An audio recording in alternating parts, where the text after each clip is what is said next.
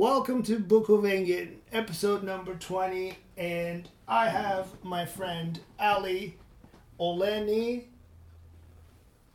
Check. Yeah, have- there you go. I have Ali Oleni Check, Alio, in the room with me. We're going to spend the next few hours together, and welcome. Thank you.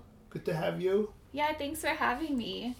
I haven't done anything like this in a long time, so Yeah, None of us have been did, have done anything like this for a long time, so it's good to have human contact. totally. Cheers. Yes, we're drinking Turkish tea. It's my first time having it. And that is really good. Right? Well, as you came in the house, you noticed the park. yes. What was what was the first thought that crossed your mind? Well, people are playing soccer. There's a lot of people, and none of them are wearing masks. Um, so it was just like, whoa, is this normal life? Like, what is happening right now? I didn't realize this was happening. It is this is two only two weeks old. Last Saturday, the city came and drew the lines for the soccer field, and they positioned the goals. And on Sunday, they held the tournament all day. And then this week, again, yesterday, they came uh, to draw, redo the lines and make, put the flags in, put the goals in. And uh, today, another tournament. And all of this is permitted by the city. And during the week now, we have the uh, youngins come and train. Like it looks like a kind of high school soccer team, probably club level, but they're training now. Those are city permitted, as well as uh, there's also basketball camp that takes place every Wednesday at the park. So, to me, you know, th- these are indications of inconsistencies Yes. That we're faced with. And hopefully, the powers be will have uh, the face to open this city and leave us be. Yeah. Yeah. So how you been? How it's been a minute since last time I saw you. When yeah, was the it's last been a time I little saw minute. Um, I think it was in January. Right. Yes. I'm pretty sure January something. What was the occasion? Did I run into you somewhere or did we meet? Um, I don't think there was an occasion. We just had dinner. Okay. And Sarah met, uh, made the Wellington, and it was really good. Correct. Correct. Now, good to see you. So, what you been up to? How are you keeping yourself busy? yeah, so some work and then taking those classes um, at the JC, With the Bennett? Jet with Bennett Friedman. How's that yeah, going? it's going well. I feel like it's the perfect amount of challenge. Like it's not so much challenge that I'm like I don't even know what's up or down or right or left or something, but it's enough challenge that I'm like, oh, I I need to practice, need to put in the work. Like this is hard. Yeah. So it's Yeah. I think it's perfect. This is you're taking the improv one, right? Yes. Okay. So, what are the famous songs in that? Uh, you guys are reading from that book, the Mhm. Aebersold book. What's the one in D minor? So what? That is, too, but like the one that just takes forever. It stays in D minor, D minor, D minor, then it moves to E flat. Uh, Impressions? Maybe? something like that. Okay. Something like that. I think so. Yeah, I could name all the songs we've done. Right. We've done impressions, uh, so what? We're working on Killer Joe, Blue Bossa, Okay. which I really like. I'm like working on that one. I'm like, this one's cool. You get your uh, Afro Cuban chops good, then I may have you audition for the salsa orchestra. Ooh. Oh yeah. That I well the thing is like technically I'm supposed to be working on Killer Joe because I'm in um the first because it's all combined. A, B, C, and D are all combined. Correct. So um for like Killer Joe is kind of what A and B were working on, and then C, Blue Bossa what C and D are. But I liked it so much that I was like, I want to put my time and energy into Blue Bossa, and then I, if I have time, work on Killer Joe too, obviously. But I was like, I just love this song. I I, I was hoping to it. do what you're doing, but in class. Because I am a student of Bennett, and uh, everything I can do on bass, I did it because of his classes and how he pushed me and whatnot. And I figured if I do that now in piano, coming from like improv Ah. one, because I think I can pull off all my 12 major scales. Then he builds on it. hmm So, you know, uh, maybe maybe maybe next semester Yeah. if they leave us be, if they leave us be. totally um who knows maybe i'll do it next semester and my dad actually is um, thinking about doing it next semester he's a jazz guitarist Right on. yeah He'll love it. So we were i went over to their house yesterday and we were talking about jazz and everything and he's been playing for a long time um, so he's really good Yeah, you'll you'll get good at this too. You'll get. I see you posting stuff on Instagram. Like Yeah. little snippets. What's the idea behind those? The idea is that um, I feel like if I'm posting to social media, it gives me even more of an incentive to keep learning new things, like new pop riffs and new um, whatever. Like sometimes I'll play what I'm learning in class, but sometimes I'll play like a pop riff and stuff. And eventually, I'm gonna run out of everything I know, so it, it keeps me like learning new things. Practicing. Yeah. Yeah. Creates accountability, right? Exactly. Because right now, uh, just I only practice what the salsa orchestra is requiring from me right now. Otherwise, I hardly touch the bass, Yeah. and then I'm spending all this time on these uh, bamboo flutes. It's just you know something to do. Either because like what is it? Motivation comes either from progress on something, which is I am, or you have a deadline, Yeah. right? you need to get after it because you have a deadline. So, you know, it's just trying to kill time. Uh, regarding of letting us go, this Thursday, I went to the hospital to have my annual checkup. So I'm sure you've been to a checkup or whatnot. First, the nurse takes you in, takes your Mhm. vitals, weighs you. You know, they go through the checklist, and as she's just uh, going through her list, she goes, "And you are due for your flu shot." She says. I said, "Ma'am, I have never had a flu shot in my life. What's this due business?" And she just moved on to the next item. She didn't have a response. She didn't have a response. She just moved on to the next item. And then my physician came in, and I've been with him since 2017. So we have a rapport together. And he's just going through stuff, asking the, about the changes. He gave me a hard time about how I'm 10 pounds heavier than since last time he saw me. And I said, I'm working on that. And he just like did this very uh, casual. So, what do you think? Are you going to get the COVID vaccine? I said, no, I think I'm okay. He moved on to the next on the list. Interesting. L- You know, you would expect him to go, um, well, this is a deadly virus. You must have this vaccine or da, da, da, da, da. nothing. And I was, all right, you're opting out. We're moving on. So I was like, yeah, that's I don't know how to read it. Plus, the hospital is empty.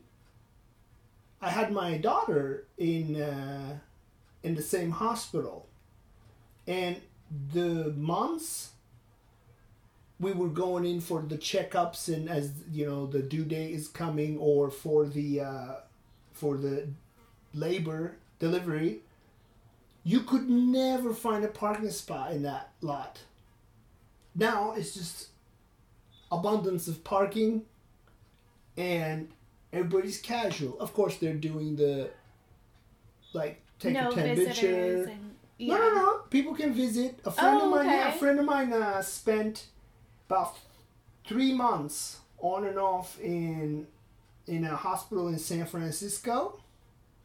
She said, "There's no limitation to visitation or anything like that. You just come and go as you please. Of course, you obey the mask and the hand sanitizer and whatnot. That's it." I'm like, perhaps.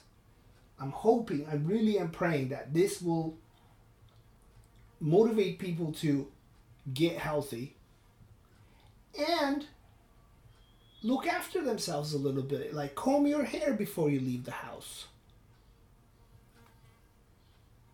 Who knows? Who knows? Wash your hands. Yes. There's a there's a strange thing. There's that fly. Yeah. It's like so distracting.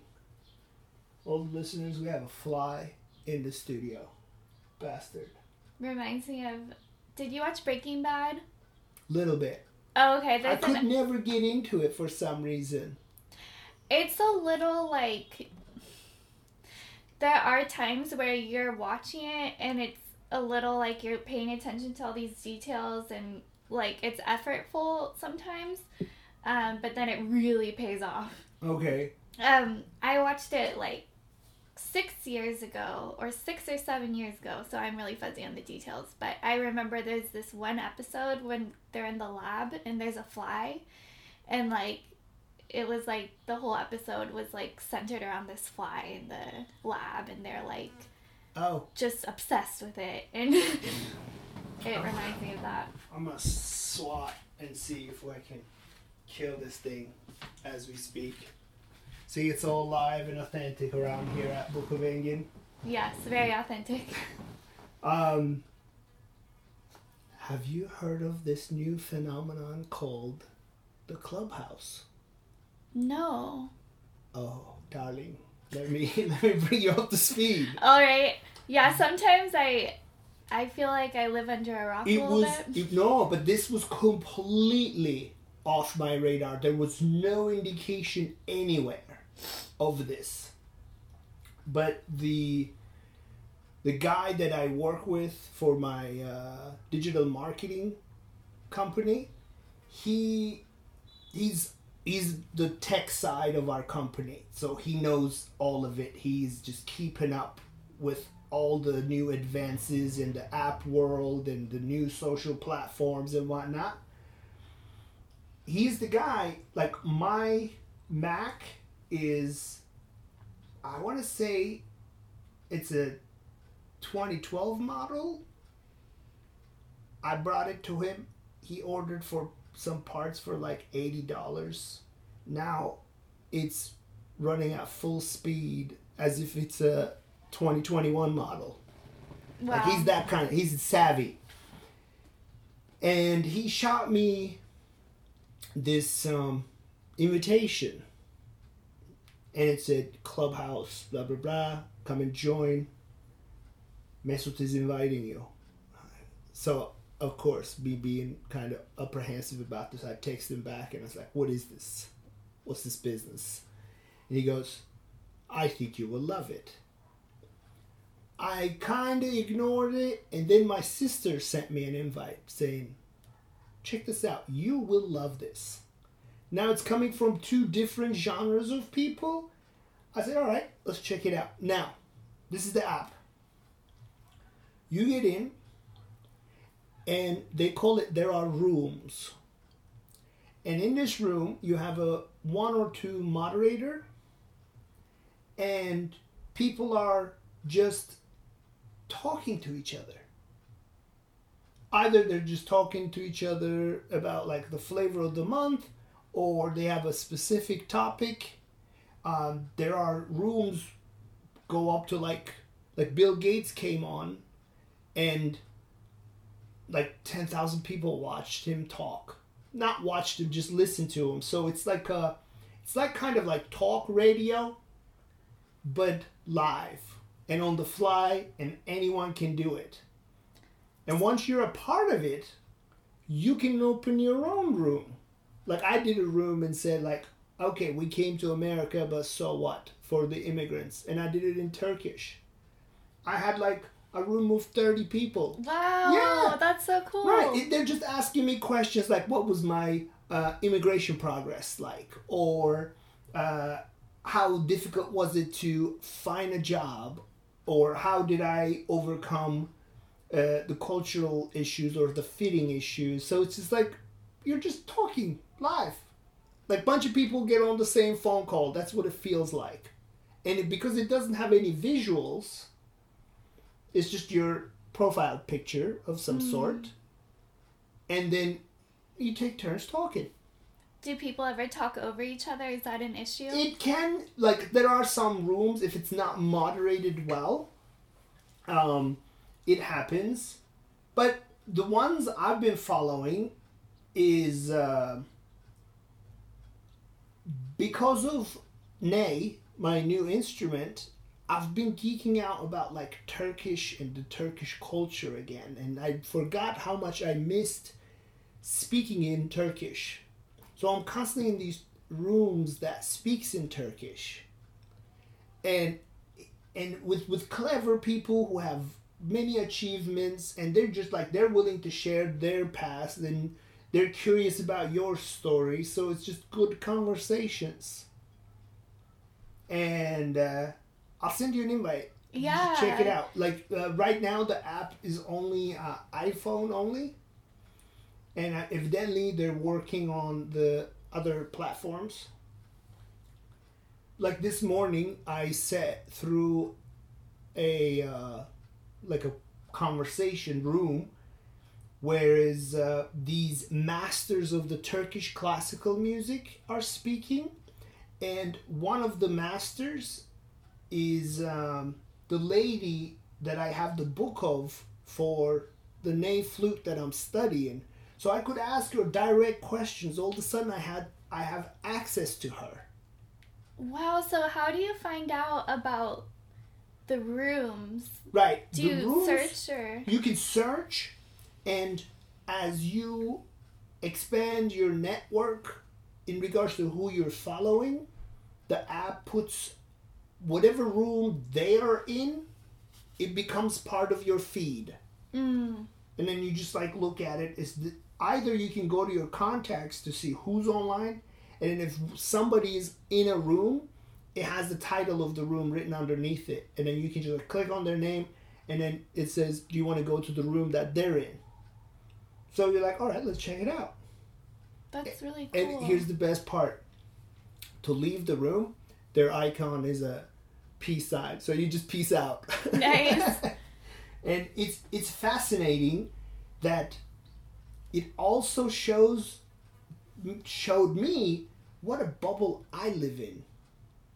Now I'm like paying attention to this like Turkish side of things, and they're like Turks who are in Turkey, Turks who are just spread across the world, so different time zones.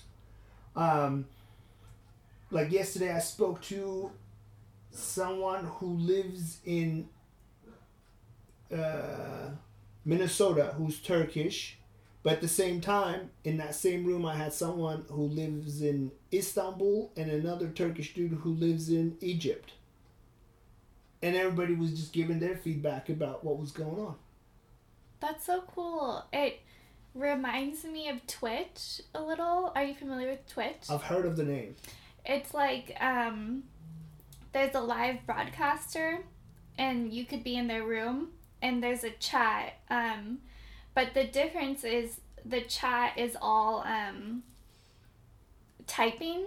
Mm-hmm. So the broadcaster, the main broadcaster, is the only person that's like talking. But it sounds like with Clubhouse, um, the people in the room can actually talk, which To is each other. which So- is really cool. So as you first come in the room, you come in as a re- listener, and then if you have something to say, you raise your hand, and they bring you up to where you can talk. Best part, there is no chat.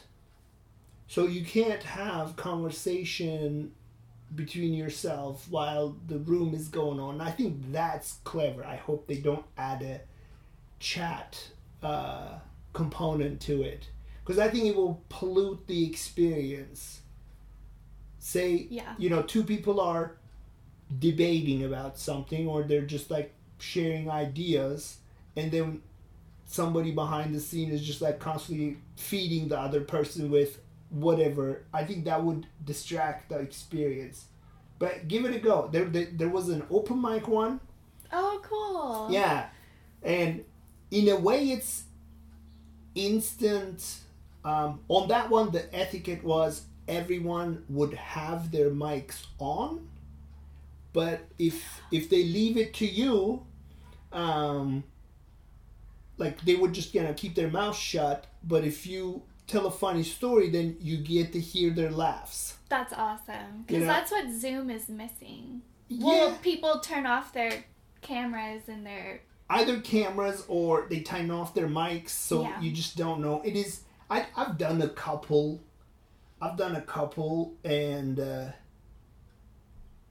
yeah it's not the same i'm not gonna hate on it it's better than nothing Yes. but then there was a moment when levi had uh, had, had an open mic at one of the brew pubs downtown Santa Rosa. And we all showed up. It just happened just one time. yeah. And um, it was at to- like around the holiday season, it was around Christmas time. Just for a brief moment, it just opened. And it was so fun. It was so fun. Everybody was funny. It felt like like the first days of the open mic without any like personal insecurities or any of that just you just show you just you just miss it you just sh- everybody showed up on stage for themselves to entertain and even you know our friends people that you know showed up even when they were bombing they were having a good time Yeah. you know just happy to be there Yeah, just thrilled to be making art. Right. And then when they were just happy to be bombing, people had a good time. You know? So hopefully it comes back again. Have you been writing? You know, I haven't been writing. Um, I've been focusing on music. Um, so I haven't been writing comedy as much because, um, There's no way to test it. well, there's no way to test it, and I guess I just kind of like feel like I only have so much capacity in my um, Mm. brain for creating, and I've just been channeling that into music. And with the hopes of doing what I was doing before the shutdown, which was playing music for the comedy scene, Mm-hmm. like I want to kind of hone in on that because I love comedy and I love music, so it's it's pretty cool to be able to do both at the same time. I think there's a tight relationship between the two expressions of art. Yes.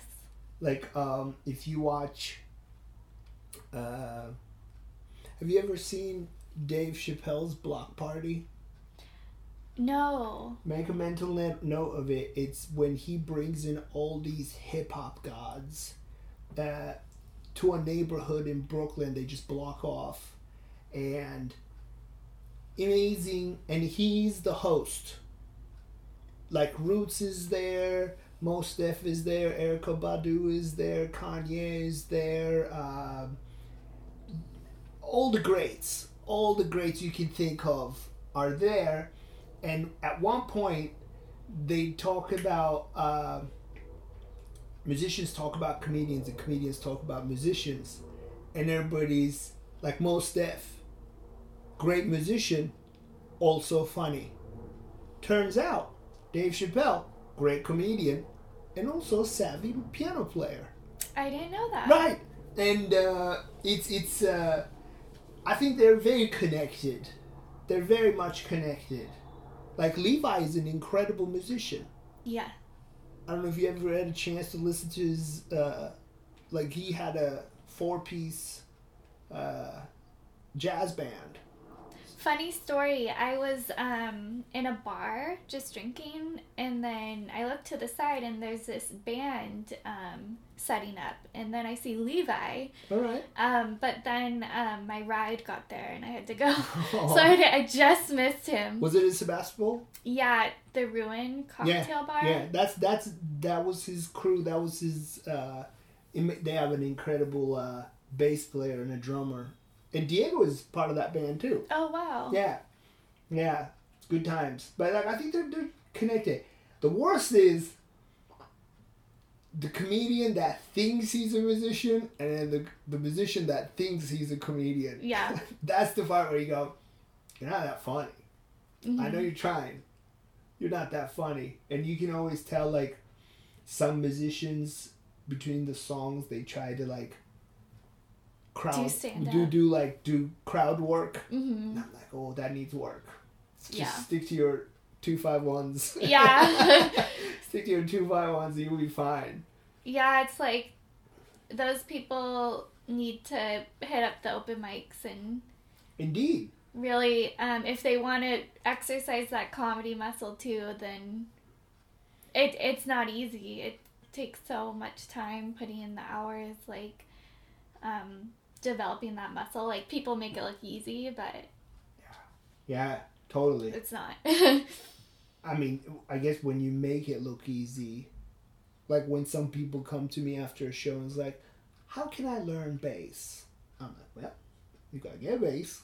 Yeah. And you gotta just like put in a bunch of time in, and be consistent too. The, the like I'm relearning it or learning a new instrument, and it's the first time ever I am faced an instrument that I have to go through the each step. It doesn't allow me to jump like five steps.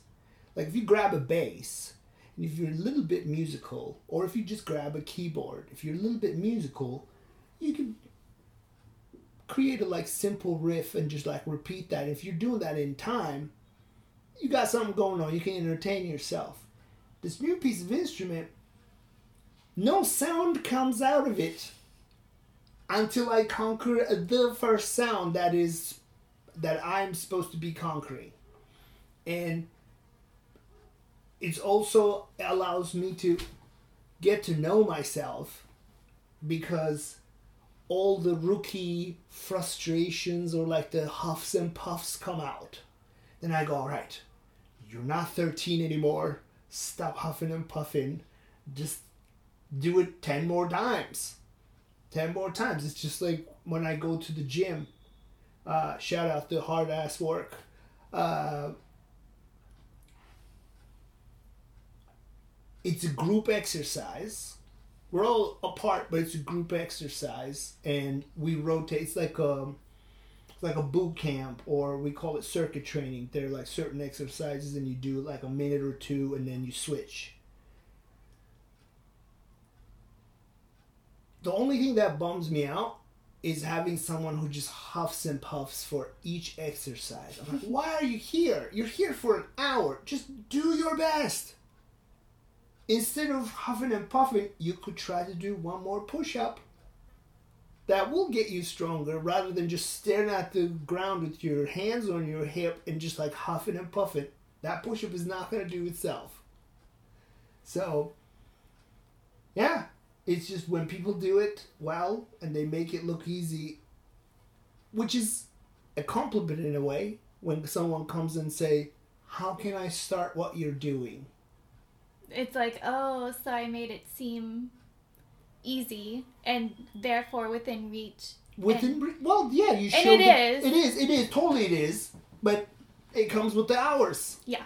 You know, and your job is even harder. I always find because you gotta separate your brain to your left hand and to your right hand, and Oh like keep one thing. Like you gotta keep the groove with your left hand while you're, you know, adding color with your right hand. And Yeah, I'm working on that right now with Watermelon Man because I got oh yeah, I did the right hand, but now I'm working on the left hand. such a pretty song. Yeah, I love it. And um, when the certain parts where the like the right hand and the left hand together they my brain is like can't comprehend what's happening um so it just takes like slowing it down Yeah. putting in the time playing it like so slow that it's like awful but that's the only way to learn Did you get used to the idea of slowing things down? i'm getting there because like it's you like you want to just play it Right. obviously but then it's like no i'm gonna have to play this ridiculously slow many times and then i'll speed up Right. so Just to let you know, that process never ends. mhm. Doesn't matter how good you are. When you're first exposed to a piece of music for the first time, it's just back to elementary school. yeah It's back to like I've I've and it was so eye opening for me to see masters practice it like that when I went to um, do the Afro Cuban studies at Fresno State. We had these amazing, like world famous musicians uh, mentoring us. But then they had to put together a show of their own, the masterclass show, which was mind blowing. Oh my God, it was mind blowing. There was a girl next to me, she froze. She froze. because it was that great It was so good, and I told her like breathe and move, move a leg, cause you're gonna die, like you're gonna pass out, cause she was like this, and that's how she was like hypnotized by the whole thing. But they all showed us, cause uh, one it was a great uh, piano player. They were doing one of two of his arrangements, and all the horn players, all the bass, the bass player, and everything. They showed us one by one how they first approach a new piece of music, nobody was going faster than 40 beats per minute. Nobody. Even the maestro. He goes, This is how it works. This is the nature of this thing.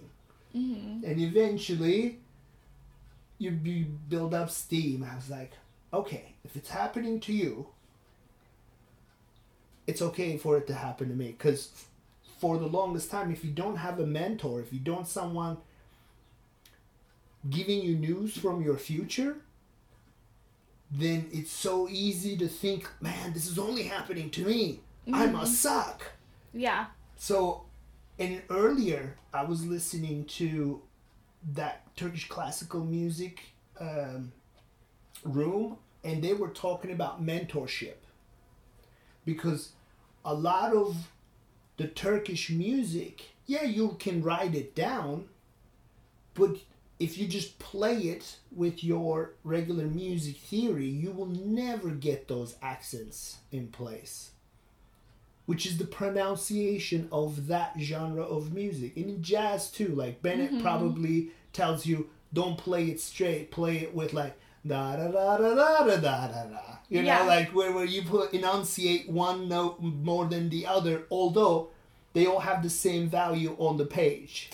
That's what i had to learn or one of the many things i've had to learn from going from classical to jazz Mm-hmm. because with classical it's so precise everything is like on the page Yeah. and in jazz it's like oh it's written like that but if you listen to the record it they don't play it like that It's open to interpretation Yeah. and and pronunciation and depends on where you're from. Like uh, someone from Chicago will play the same line different than someone from New Orleans mm-hmm. or New York.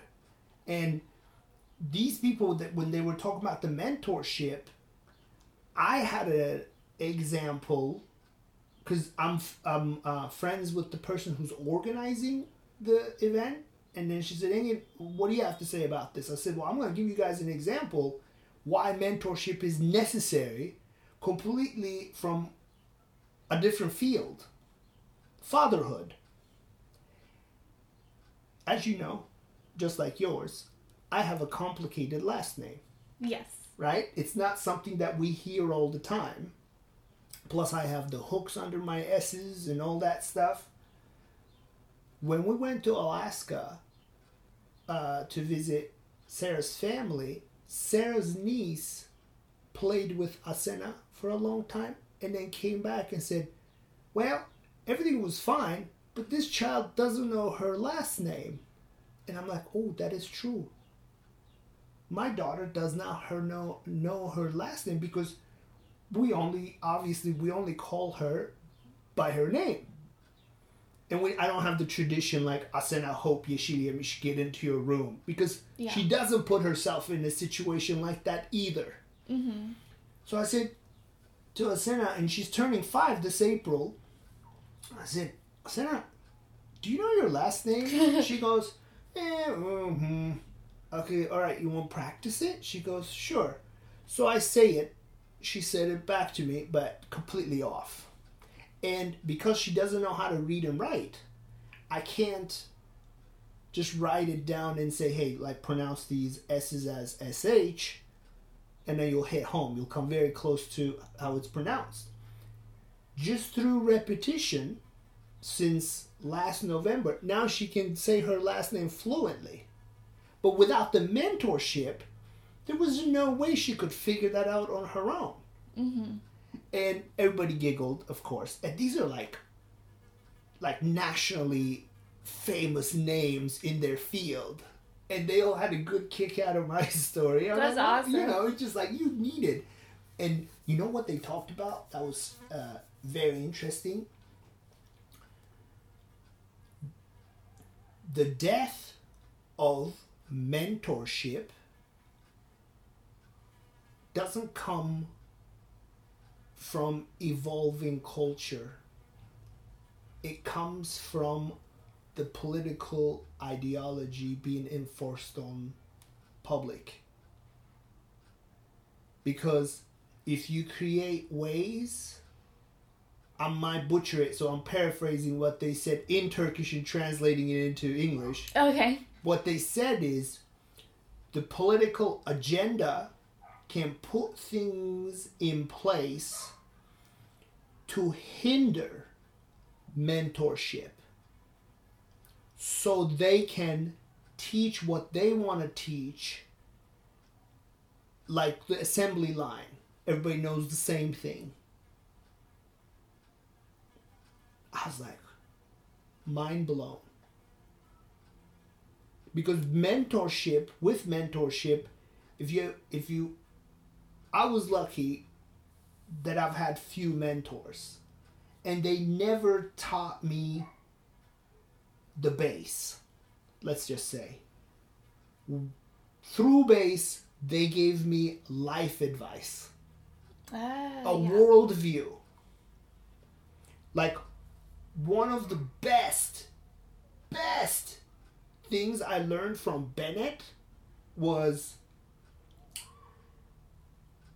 i was playing with a group of people who were supposedly head and shoulders above me on paper and as far as their street credit goes they were head and shoulders above me.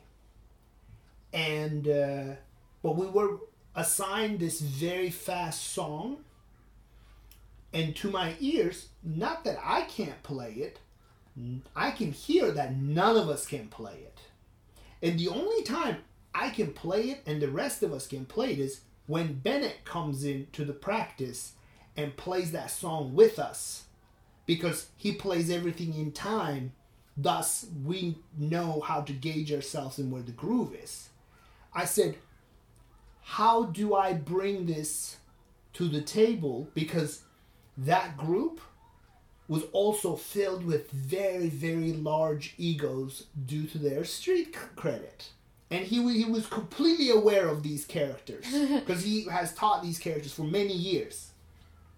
I said, Maestro, what do I do here? He said, make it about yourself. I said, how so? He said, can we play this slower because I can't do it right? So for me to get better, can we play this song slower? That will force them to play it slower and find the groove instead of just hodgepodge, you know, rushing through it, bombing. I was like, this is genius. This is mm-hmm. wisdom Yeah. that has sheer wisdom and he just brought me to it so he what he taught me is more than music. I can apply that anywhere where I know something is wrong and I can just say, all right, look, I suck.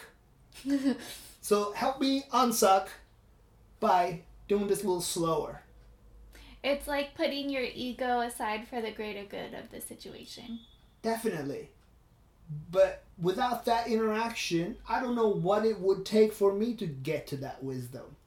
So that mentorship, right, is crucial and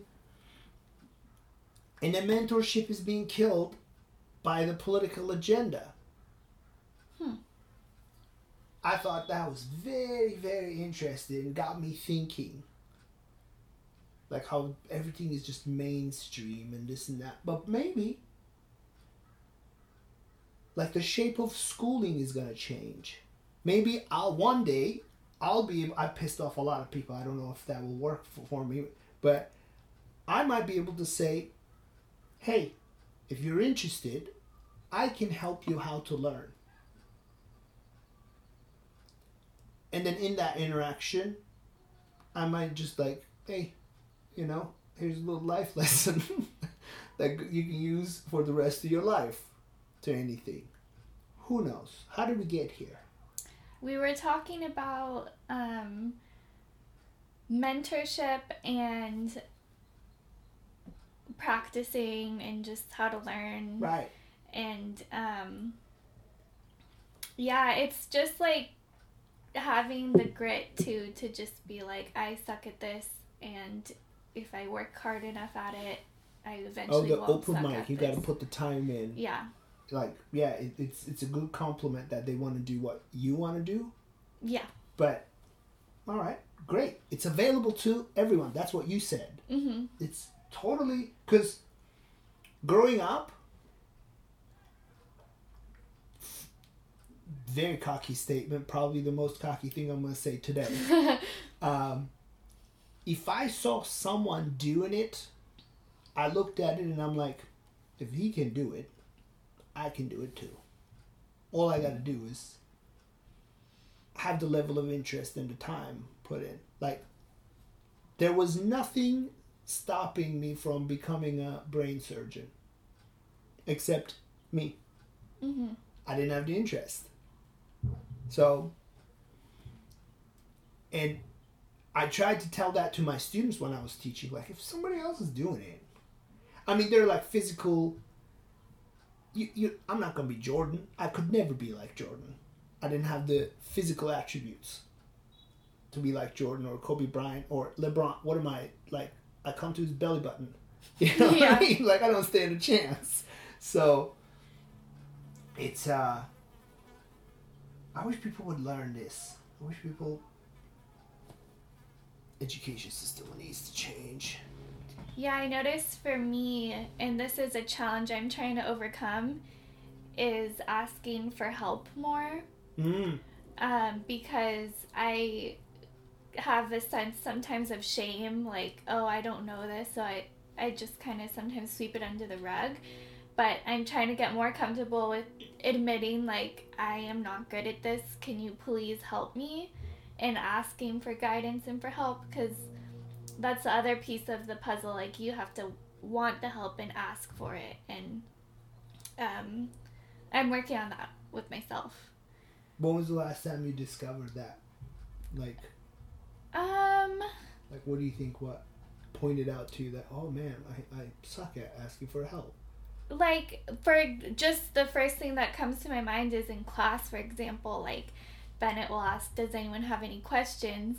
And um sometimes i'm like oh i don't want to be that person that asks this. What if everyone else knows this? But then um if i do ask it i'm like so happy i asked and everyone else is like oh yeah like there it's not like it was a dumb thing to ask or whatever but that's just the inner critic being like you should already know this like How was school for you when you went through the paces of elementary, middle school, and high school? i loved elementary school. Absolutely loved it. I loved school. Um middle school and high school i loved certain parts of it i loved band and i loved certain things um but I think in high school I was too focused on the grades. Like I was too focused on getting that high GPA, doing the uh, really difficult classes and getting the GPA I wanted and now if I were to go back, I'd be like, no, I'm not going to take that extra math class or I'm not going to take that AP class. I'm going to focus on like theater and music and the things I'm interested in now. If I were to go back and do high school again, I would have taken less academic classes and more art classes um, because I took like four years of math. You only have to take two. But so I took you four. college math while you were in high school then. Basically, yeah. Yeah. And then same with Spanish. I took four years of Spanish, four years of science, just all these things I didn't have to do. Mm-hmm. Um, and I wish I put that into the arts instead of Yeah. traditional academia because at this point in my life, all I care about is the arts. Right. And I think when I was younger, it was like the pressure from society, like get that GPA, do those college prep courses. And now I'm like, for me personally, I I wouldn't do that again. Did you do college? hmm What did you? What's your degree in? Psychology. Oh right, yes. I remember yes, we yes, both have a yes, psych yes, degree. True, true. I am ever so grateful for that journey. Yeah. For that journey, I'm at like my schooling, elementary school. It felt like I had a target on my back because I was.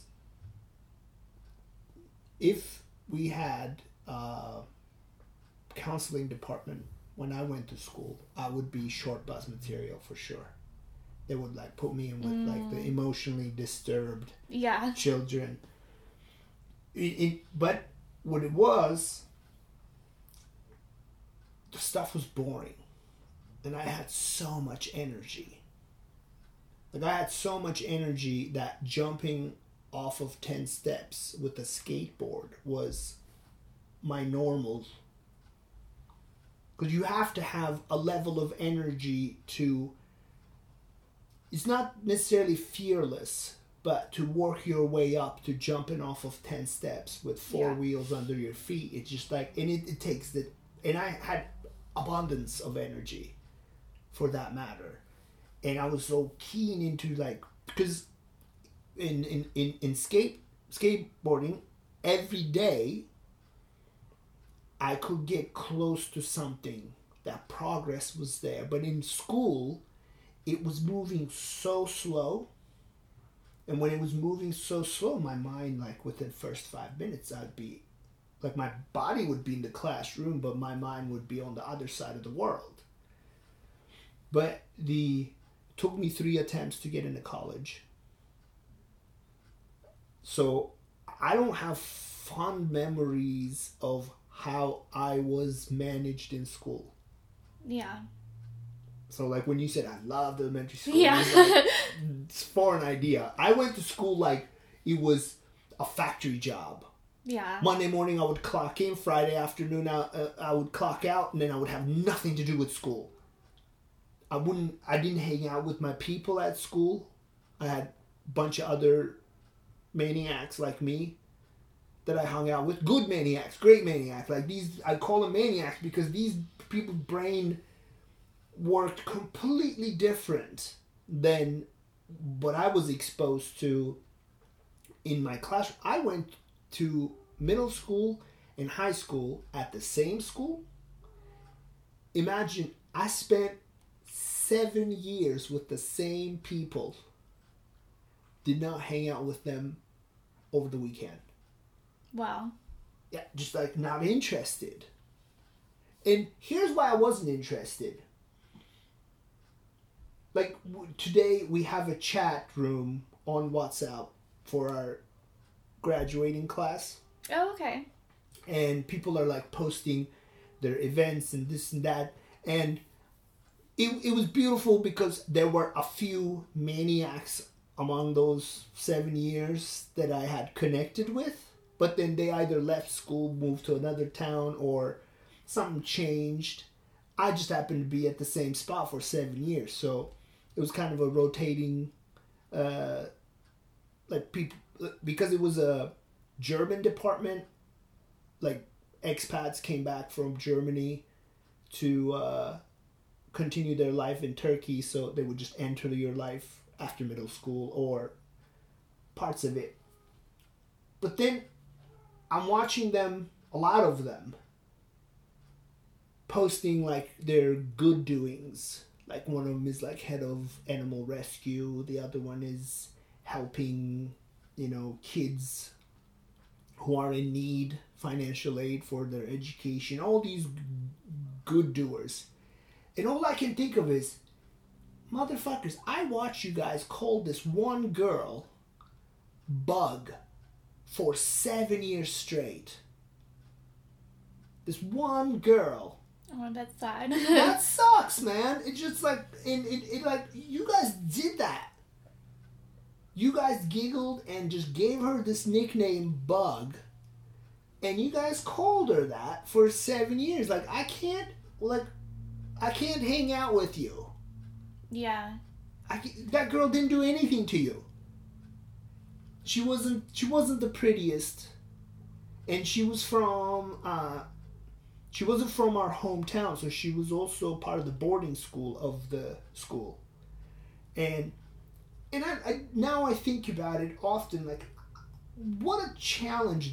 And she was a, she was a tough cookie. I'll give her that.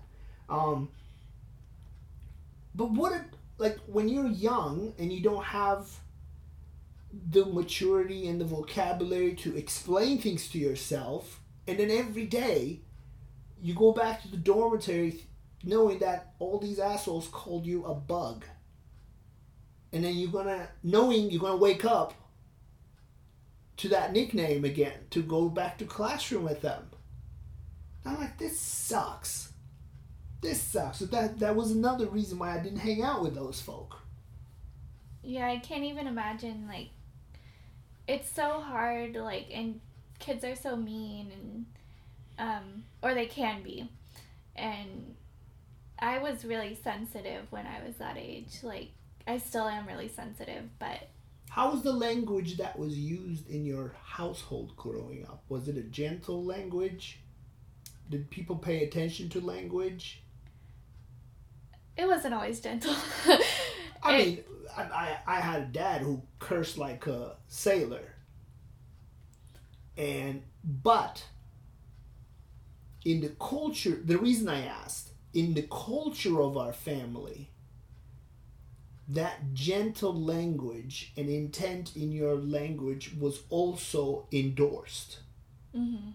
Like, had they found out that I was trying to bully someone, my dad would just like break me in half. Yeah. You know? But yeah, he would get mad at the soccer game or the po- politician on TV and then he just light it up. Yeah. you know what I mean? That's kind of similar to my upbringing. Like, I was, I don't even swear much now mm-hmm. just because of my upbringing.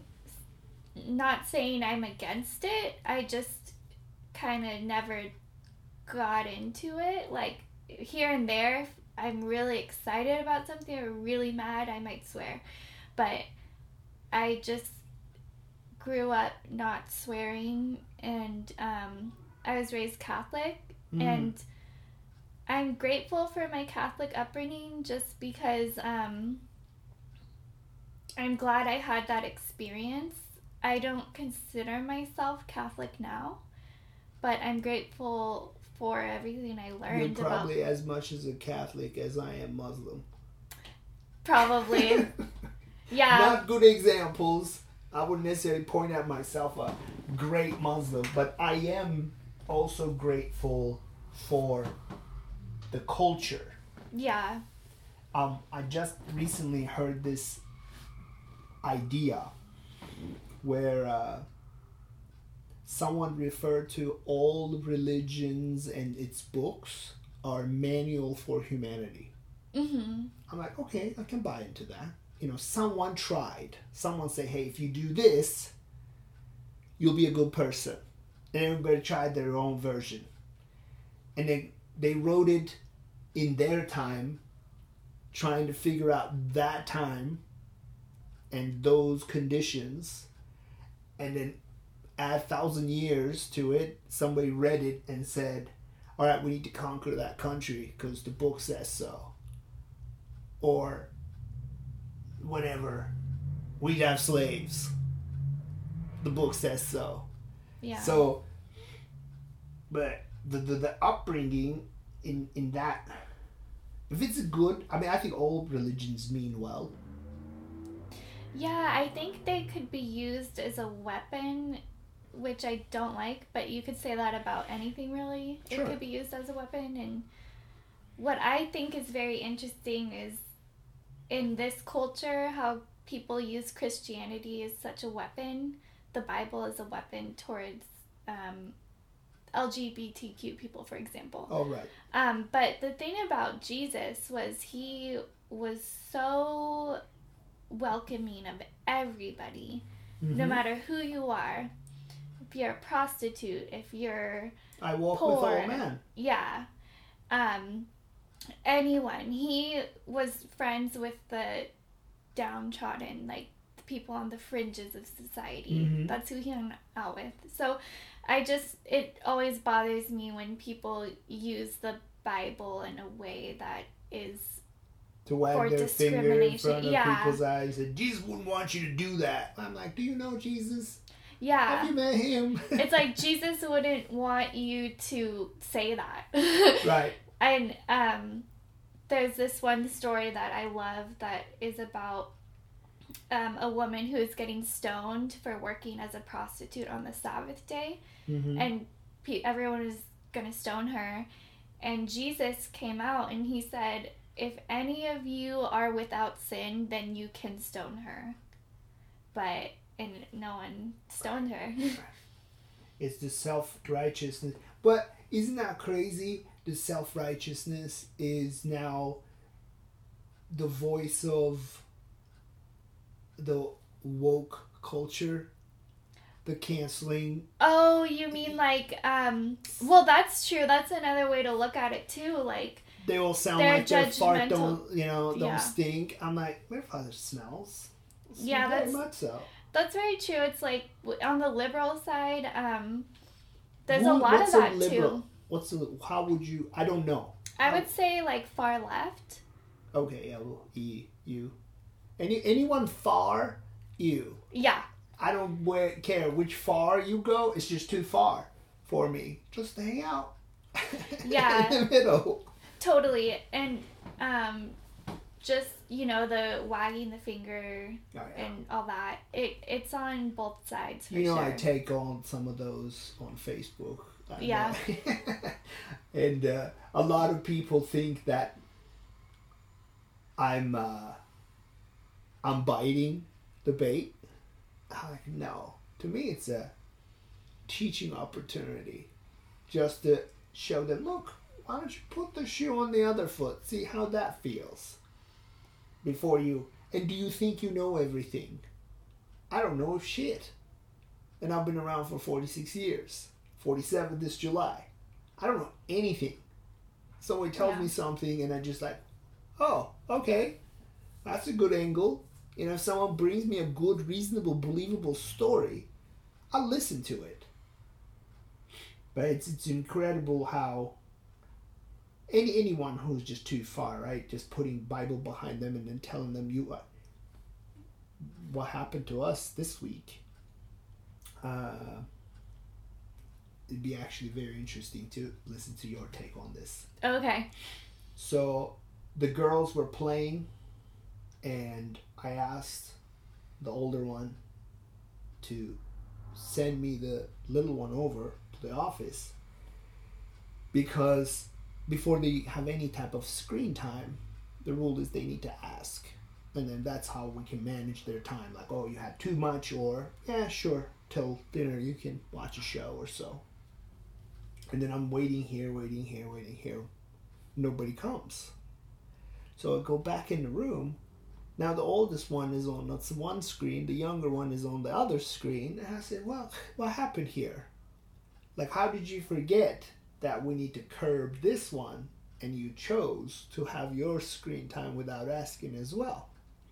In the meantime, she's trying to like poke on her uh, phone because she was on the phone with a friend of hers as well.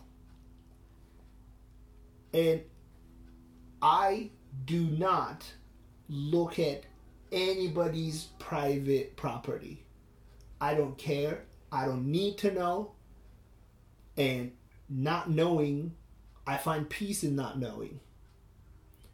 And for some reason, I grabbed the phone, it was face down, turned around, and hit the home button to say, Were you on the phone with someone? And then I noticed the screensaver. And the screensaver is two silhouettes. And one of the silhouettes is a female figure with one hand on her hip and the other hand pointing the ground. And the other silhouette is a man on all fours bowing down to her. I lost my shit. I just, I'm like, what is this? What is this? What's happening here? Supremacy. It, yeah, that's interesting. It bothered me, and when I say I lost my shit, I really kind of like, I can say comfortably that I lost a little bit of my control. In a sense that I got loud and just said like because this is like in a way um, to me i wanted her to understand that this is a form of bullying mm-hmm. in this whole world of equality and like that's the part that bothers me about self-righteous people when they preach equality whichever group that is that is like pushing the equality bound uh, line ends up sounding like how much better they are than the others. Yeah i mean that what you just showed me was inequality no. Um it what it's a role reversal um. I wouldn't even accept the role reversal of this either. Like if Yeah. the man was pointing down the ground and the woman bound, I wouldn't accept that either. yeah neither one are equality Right. yeah And some sort of dominance over the other because you're black, gay, woman, all the other alphabet, like minority. It's just me coming here as a Turk with our great history and thinking I'm greater than Americans and I'm a gift to this country. Like it would be that it would be that line of thinking, which is which is definitely not allowed in this household. Because then you're a bully.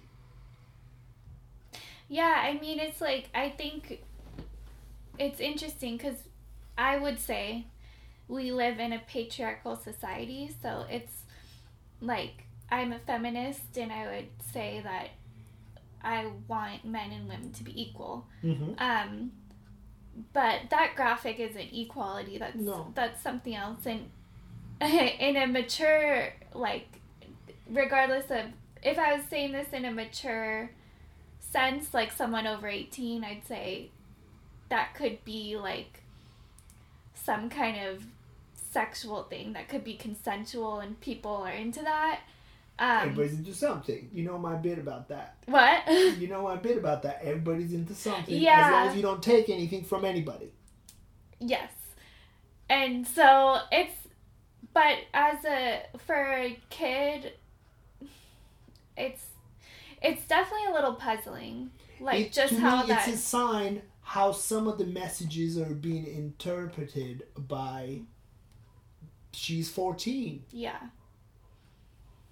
So it also sh- and later I apologized to her for kind of blowing up a little, Yeah. and I said, "Look, I am mad. I'm not mad at you. I'm mad at whatever this culture is, and you're just like buying into it, just so you can be accepted by your peers." because I'm sure, like somehow, one of her friends, she said one of her friends sent this to her, Yeah. and they all have it as that. It's just like they got a girl posse. I'm like, then what are you guys buying into? Do you want to save the turtles by not using straws, or you want to just dominate another party? Like, what is it? How good are you? Where's the where's the where's the true north here? Yeah, I would say like I'm all for girl power. Oh yeah, Um, but I think it's like if you're arguing, like, just if the argument is, oh, men have been oppressing us, so we're going to oppress the men now, that's not really the goal, I would say. Of, or it, shouldn't be the goal. it, it, it, it comes across as two wrongs are going to make one right. Yeah, which isn't No, never has been. Yeah, so it, it seems to me like as a female, I want respect. I want, um, you know, agency. I want, um, I want people to not judge me based on just my appearance or just what I do with myself. Like, there's all these things I want. In comedy, huh? You just get first when you first get on stage. Do you feel a certain energy like when it's like first time you're facing a crowd? A little bit. I Like, oh, noticed all that uh, right, people girl, let's treat see me what different. she's gonna be. Yeah. you know like what is and then but i know your craft i've watched your craft You need- i like your craft i like Thank what you you. do on stage so to me be, i mean when i showed up to all of those open mics even after having gotten to know people to me the entire night is an entertainment Yes, I Right? I love open mics. Right, that's how I take it. Like whether I suck on stage or not doesn't matter.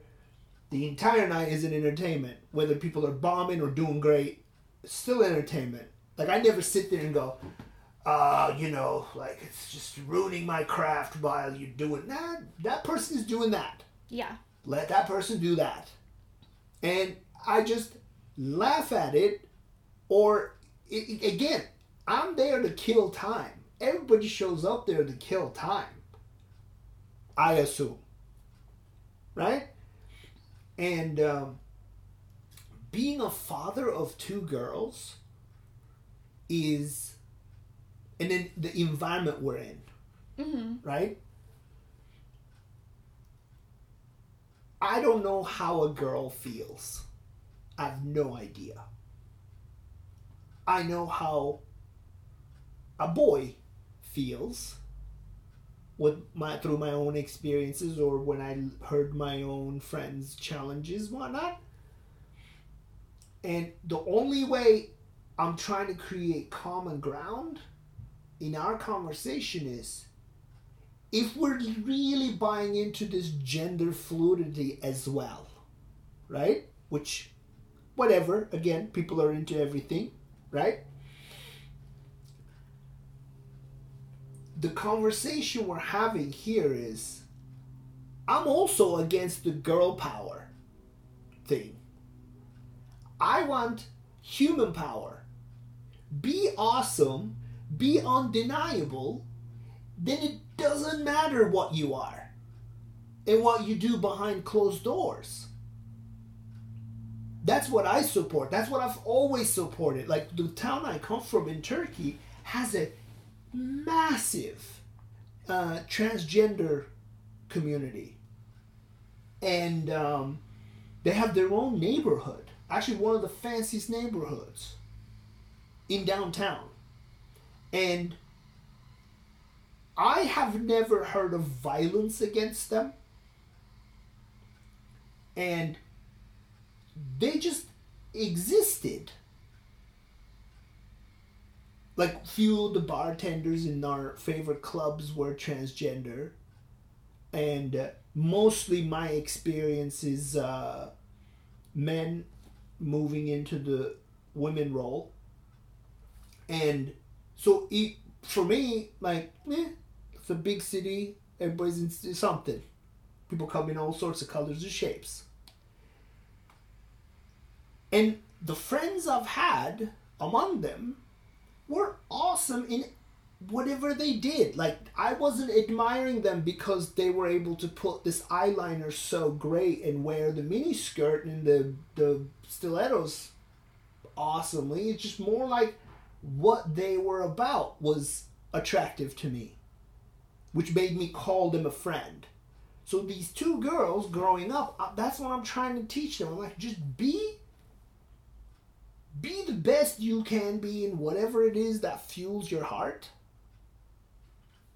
And then you will attract that kind of people. But these days, with, with the teenager thing, and man, girls are mean. Yeah. Girls are mean. Yeah, they are. like w- one of her favorite people is the biggest bully. Constantly talks down to her. I'm like, you realize this is what's happening, right? I had friendships like And that. then she too. goes, "Well, you know, like I've had her forever, so that's that's how she is. She has accept." I'm like, why would you carry around that kind of energy? Someone constantly talking down on you, whereas she sucks as bad as you do in that same thing that you guys do. But she's constantly telling you how bad you are. Why would you live in that environment?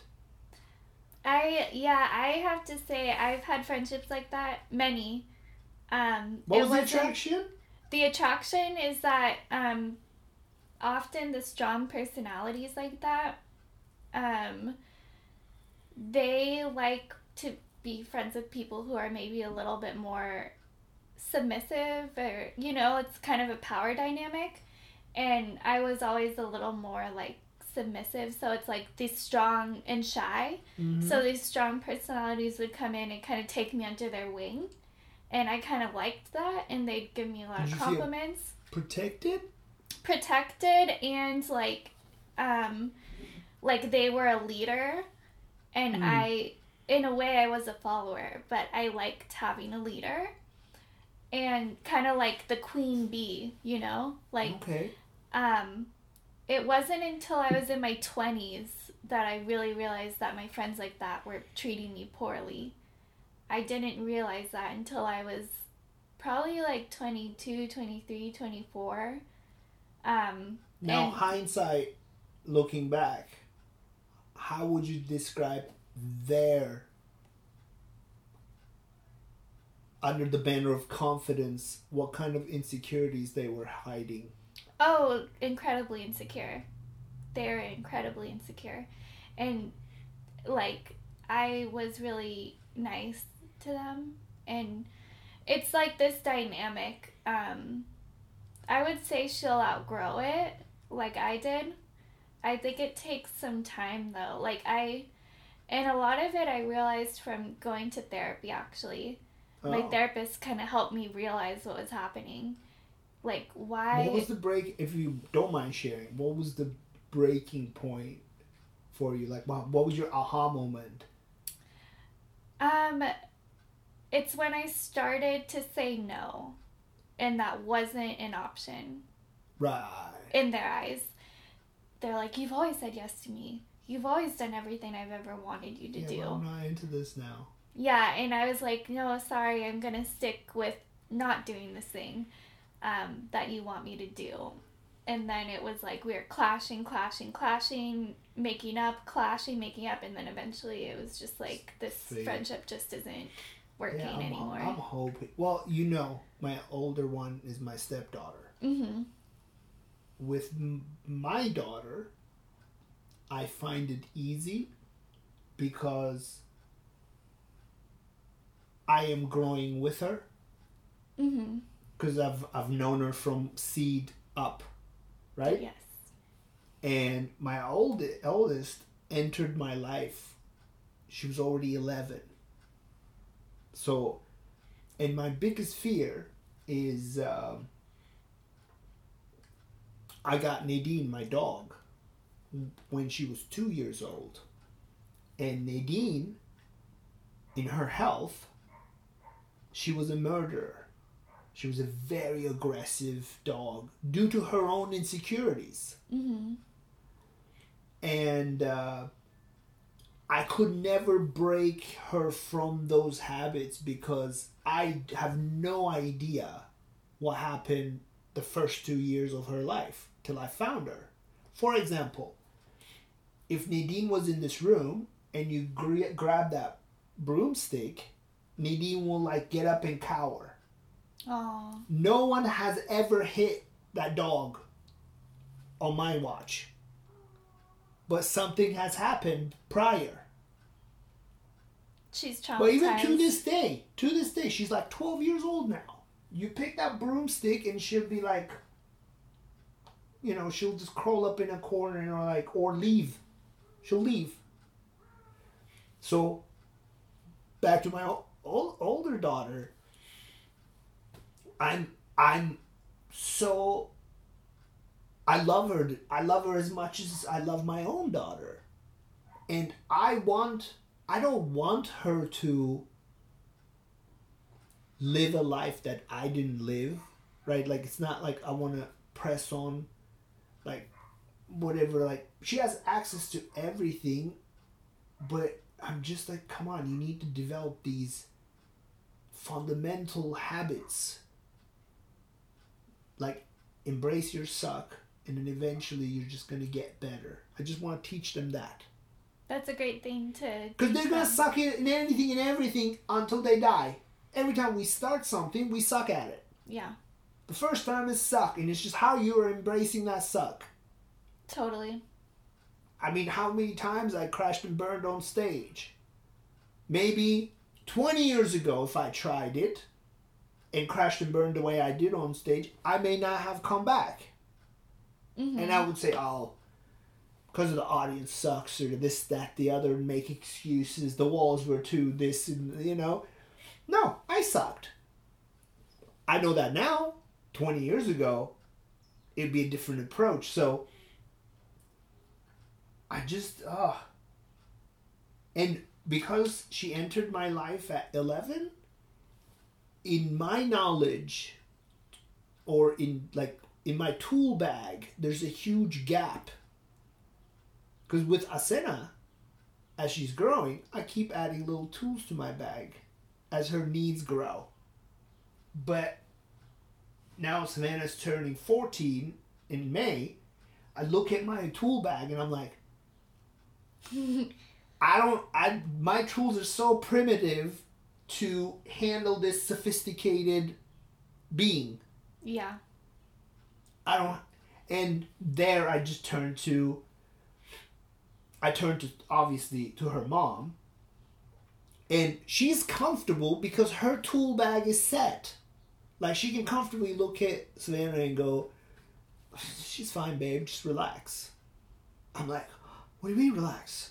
you know, like all I have is just like these disastrous uh, thoughts of like how bad can this be but she's so cool and collected because I guess she knows how to be a girl, right? She has that Mhm. advantage. Like her, she looks at her tool bags and like, this will work. And part of parenting is kind of letting your kids trip and fall. And so they learn how to fail and then recover from failure. Um, so that's that's a difficult thing to do for sure. such a interesting, interesting uh, thing, and then it reminds me how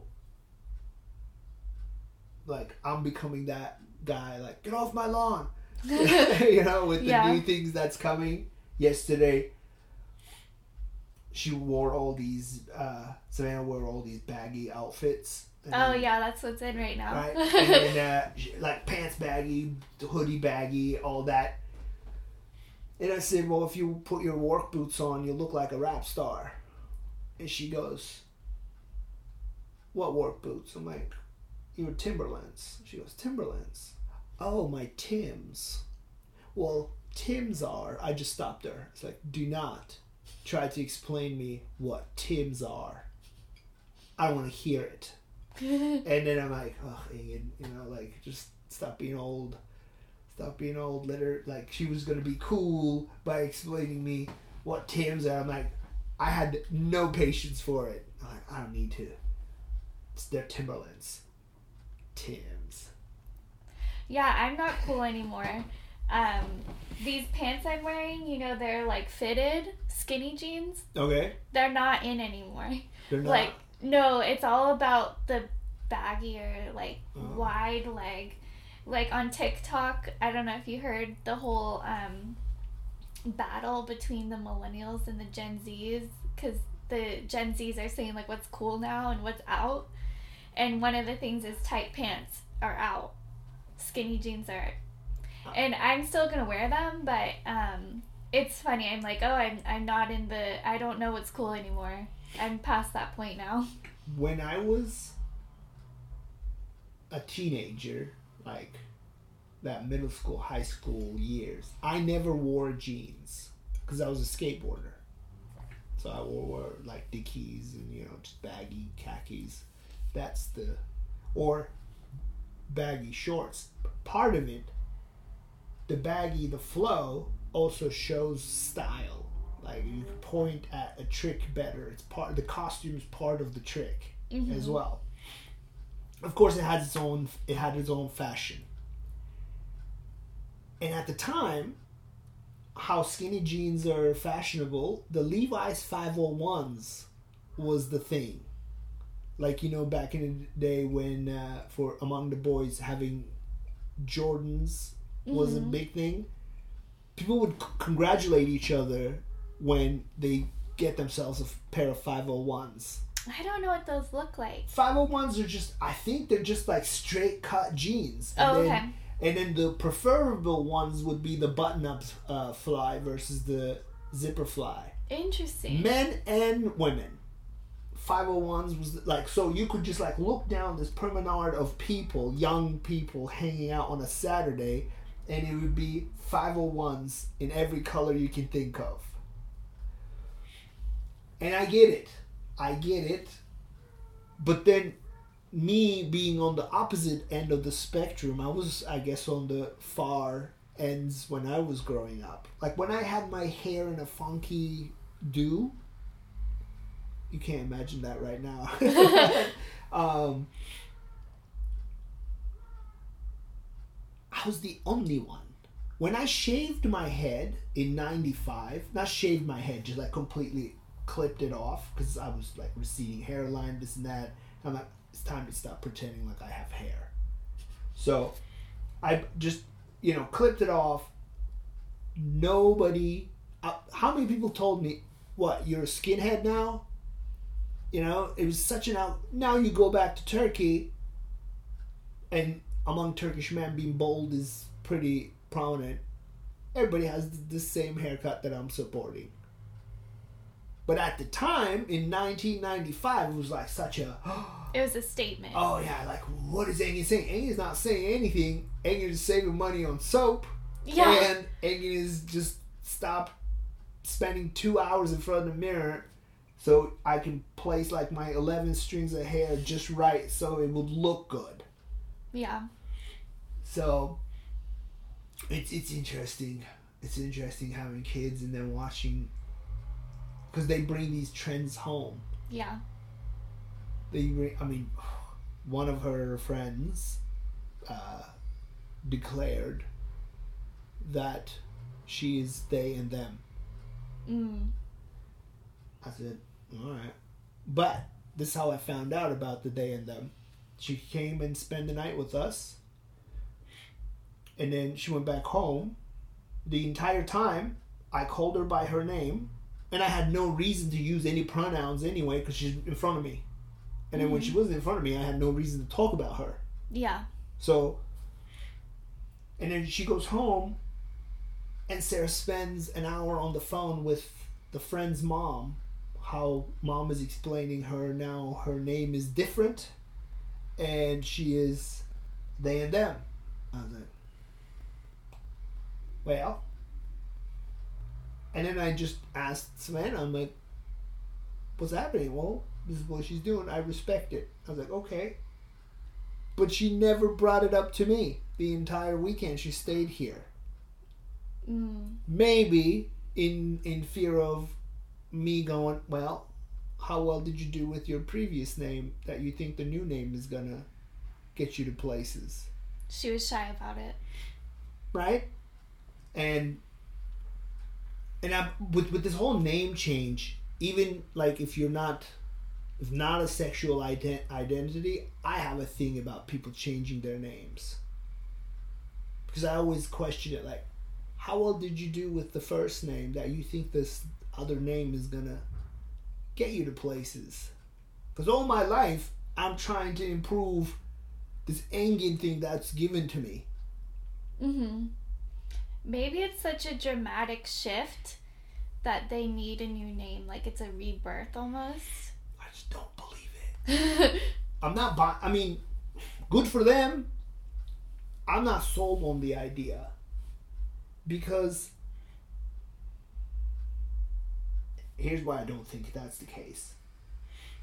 Uh, personal experience. Look how many instruments are in this room. Mm-hmm. I am not good at in any of them. I can do a little bit on all of them. Minus the bass. Yeah, I was gonna say. I mean, Minus the bass. farther. But see that that is to me a living proof is like the only way to excel in something is just sticking with it. Or else it's just a beginning of piano, beginning of guitar, beginning of flute, beginning of this, and then you just stay at this beginner level. So if I move from Engin tomorrow to Bob, how good is Bob? To I- to to demand respect for Bob, I have to rely on everything that Engin has done. Yeah, that's that's very interesting with the name change thing. Like, I could see why someone would do it for a gender reason because All right, yeah, I get it. I get it. Yeah, if you're moving from because if I'm Allison and I and I, but I've always felt like a boy, I wouldn't want my name to be Allison. yeah, you want to be Al. Yeah, like something that reflects who I am. No, so I get, that. that. Um, as far as the same gender changing the name, I don't know. It's it's interesting. For And uh, sure. like, my, my examples, the first time this whole name changes came on my radar is long before these identity issues and topics. Just regular folk living their same life and then becoming or just declaring now this is my new name you still live in the same house you still go to the same clubs you still hang out with the same people what's different Yeah, that's true. It's like if it coincides with a major shift in life, mm-hmm. it I could see how they would want to reflect that in their name change. But if it's literally the same thing, then it seems a little rand like out of the blue, I Yeah. guess. in in my past i have more failures than successes and ditching my failures i don't think i don't think that's healthy Yeah. because what if i don't get bob where i dream to get bob to then what then I'm like, oh, I should have stuck with Engin. Or you live with that what if. What if I stuck with bass all the time? How good would I have been? Maybe I'll say that one day. And then, you know what? God knows, and Sarah knows how many times I thought about, babe, why don't I just get rid of all the instruments and just like leave bass? Leave bass? Leave bass here Oh, I see. I and then get rid of everything else. And then she had, she goes, well, your friends come and play the piano. I'm like, true. Or your friends come and grab the other instrument, so you jam with them. I'm like, true. But then when you look at all these like virtuosos, all they have is that one. And they just like put everything in it. You know Yeah. and i think that isolation is in a way necessary like the lack of is necessary for focus That's my thought process on um, not doing other forms of comedy other than the musical. mm-hmm. It's kind of because I was doing gigs and I realized I don't have the repertoire to pull this off. I Mm. Like have to fill an hour with music. I do not have that. I don't know how I did it. oh um, but that's how it starts though yeah, and but I it was a wake up call to me like oh if I want to keep doing this I need to focus on it. Um, so that's what I've been trying to do. I beat myself up because I always want to be more disciplined and more focused, but that's kind of my reasoning behind trying to hone in on one thing. you, so you you scored like an hour of piano gig Yeah, at, at Fog Belt when I was um, doing the accompaniment for Cody Smith show, Mhm. he'd give me an hour before the show starts just to play. right And I was not ready. I didn't have an hour's worth of music. And I still don't. I'm working on it. right Um, part of the reason I'm learning jazz is so that I could increase my repertoire, partially because I like jazz songs, but also because um, you can really el- elongate them if you need to. i'm gonna text my neighbor because that's the subwoofer we're hearing right now Oh, okay. Yeah. Um, the once you learn how to move through the changes, like you'll be able to bring a. Uh, see, that's the beauty of the piano. I always admire it. Just going over the chord changes, you have then you can create hours of sound That's the idea. and you can play any of those songs at any pace you want so they can all be ballads because you're just looking at the chord changes and then once you get the melodies under your finger too then what 12 songs at 3 minutes boom Yeah. that's one set 45 minutes ready to go so i think it's within reach for you Yeah, I think it totally is too. Um, I it's just like making sure I don't deviate from the plan. Um, and I was reading this book on mastery, and what's They- the writer's name uh, now I can't remember. I could text it to you later. Is later. it a piano player? no. Oh, okay. Um, it's someone that specializes in like economics and finance and stuff. Oh, okay. Um, but they have examples of musicians, artists, scientists, everything. And they talk about how when you hone in on a niche and just um, put your time into that niche, um, that's really when mastery happens. Um, and sometimes it does mean sacrificing other interests, um, which never feels good, but but then there is the counter argument that um, everything enhances each other. Like there's all this cross pollination that can happen that could be really beautiful too. So that would be the other side of the coin. Is like if you're too focused on one thing, you're maybe missing out on other ideas like of fusion and cross pollination and like you might you might be playing piano it gives you an idea for something to play on bass or like vice versa And you know why I grabbed the flute, right? Because I want to learn the Turkish scales. yes And nobody's teaching those Turkish scales on a Western instrument. mm-hmm And then first I picked up the oud, which has the same string uh, organization as a bass because they're fourths apart. But then while I'm learning this, the ma- maestro there says, well, all this is put together, you know, using ney as a base. I was like, well, then I'll go home. I'll go to the source. So here I am on a spiritual journey, and the beauty is, uh, the ney is the closest thing to emulate the human voice.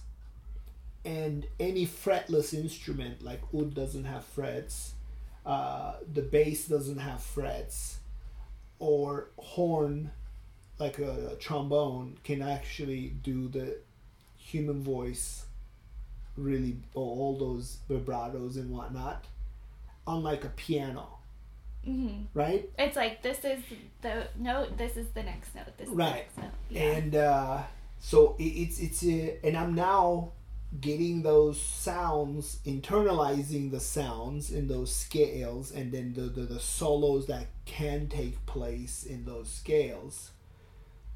And with the bowing, it I I am now registering the parallels, and it's making things a little bit more colorful, or creating those little accent notes and the vibratos or the uh, the little finger slaps to make it you know vibrate in a certain way like it would be pronouncing a word in a song It's almost like you're creating your own new frontier. Right It sounds like like this isn't a common thing what you're doing at all. that was the thing right like i'm carrying this thing around i'm doing it and then but what is my voice hmm right? You, you put any jazz song in front of me or any classical song in front of me or some sort of musical bass part, I'll read and play, no problem. And then if it's like a funk thing, I'll grab the electric and I'll just like rock it out. I got that. But then I in in all those I'm a mouthpiece.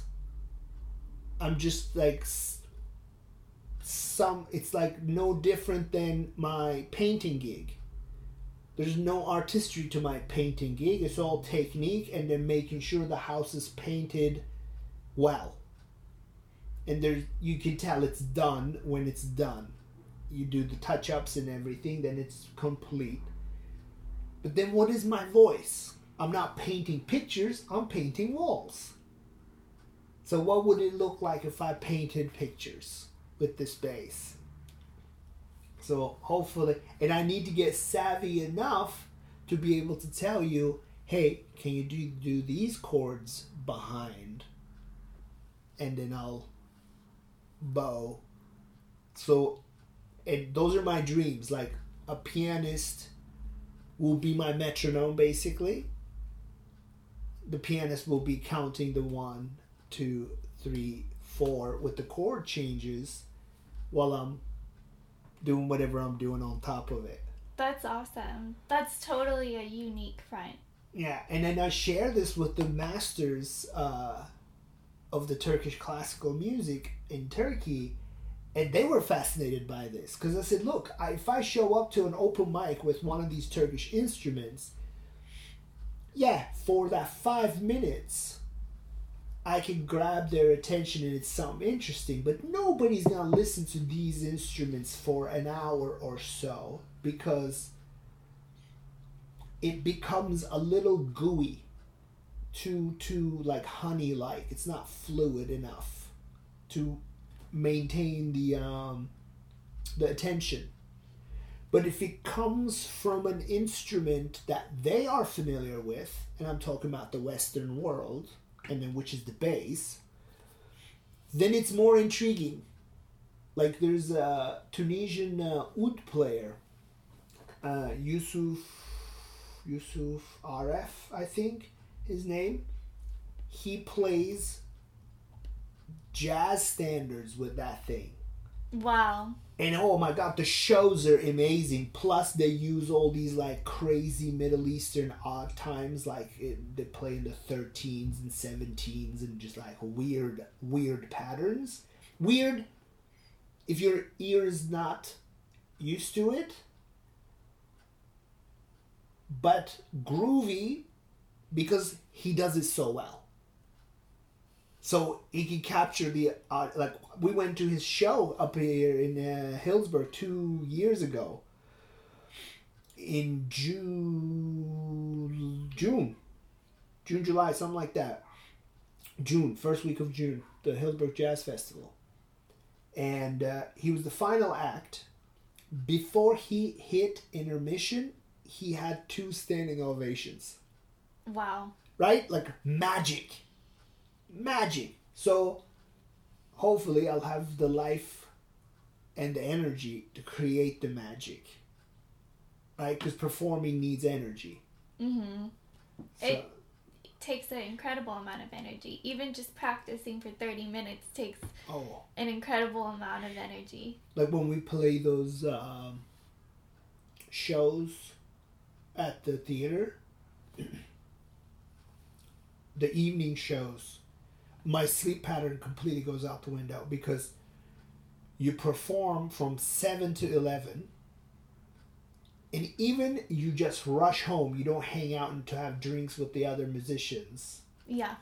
you are so fired up you don't go to sleep till 3 Absolutely. you're like stimulated to the nth limit but you're drained you're tired physically you're tired but your brain is still going bzzz. there's no sleeping in that unless you curb it with weed and dump a bunch of alcohol in it then was that's one of the one of the main reasons why musicians use alcohol because they want to go to sleep and then they ruin the following day and then Yeah. once it becomes a habit remember we talked about this like uh you said you had felt so good after you had one beer and got on stage. Hmm and i said be careful with that.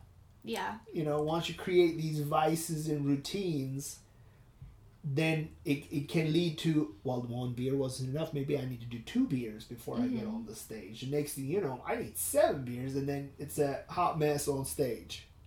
Yes, it's like I definitely got into a bad habit of drinking while at open mics because I'd be like in a zone where like I'd feel good, I'm performing, people maybe buy me drinks and which makes it even more difficult cuz I'm not taking the initiative to go get it. People Right. are bringing it right to me and I just and then I got the wet reckless right and um, that was and then after I got the wet reckless, um, did everything sober, totally sober, like every open mic, every show, everything. how did those feel Um, good. right Yeah, they didn't. It wasn't like oh I I don't like this. It was like this is how it should be, and um, yeah. So when things open back up, I'm gonna stick with that. Just sober the whole Ow. sober the whole time. I'm, I'm weeding myself off of like I'm like actually like it was an effort to like I'm doing all my practices sober and then I'm doing all my writing sober I'm still writing and you know what encouraged me the the six minutes I did at Levi's thing was a written, planned out set. Actually, it was supposed to be a solid five minutes. And he said, I'm giving you seven. So I have to kind of like lean into it and kind of like kind of relax a little bit, which was actually awesome. Because I didn't have to go, you know, one after another. But it had a, it got a good reaction. Even like our, our comic friends gave me positive feedback. And uh, but that wasn't enough. I took the same set and I made the trip to Alameda Comedy. I did it there to an audience that has never seen me before. Because Levi's open mic was half the crowd was just us Yeah. and then half the crowd was although it was quite crowded even though in the in those half halves it was fun to make my peers laugh. It was fun to make the audience laugh but i'm like okay let's see if this is gonna work over there. Then i i had positive response there too. Then boom the shutdown came. The, the, the heavy one came for the holidays that gave me that extra hope where now I come up with not I don't come up with stories. I just tell a story of mine and try to make it funny, Yeah. right? Cuz my brain doesn't like I, I'm working with a writer in Turkey to rewrite his book that he wrote in English. I in Turkish, so I'm trying to translate adapt it to English. Oh, He doesn't want a translation, he wants the adaptation of it. So he wants the like slang to translate into Mm. Because if it's just a translation, it it'd be too dry. It, yeah. And then uh, he read this one pa- passage. I have the book that all that stack of paper is his book, so I'm going through that right now. And he read a passage for me because I wanted to hear him read one of the passages, so I could also like get the feeling of what he really means. And it's such a good, well put together section, and it talks about. Um, a teenager's struggle with his parents and not in a negative way but the struggle of yeah my parents love me for because i'm their kid but they don't love me who i really am. Like they love me because they gave birth to me but they don't really know me. They don't know what fuels so that was the thing. So does he hide certain parts of himself from his parents?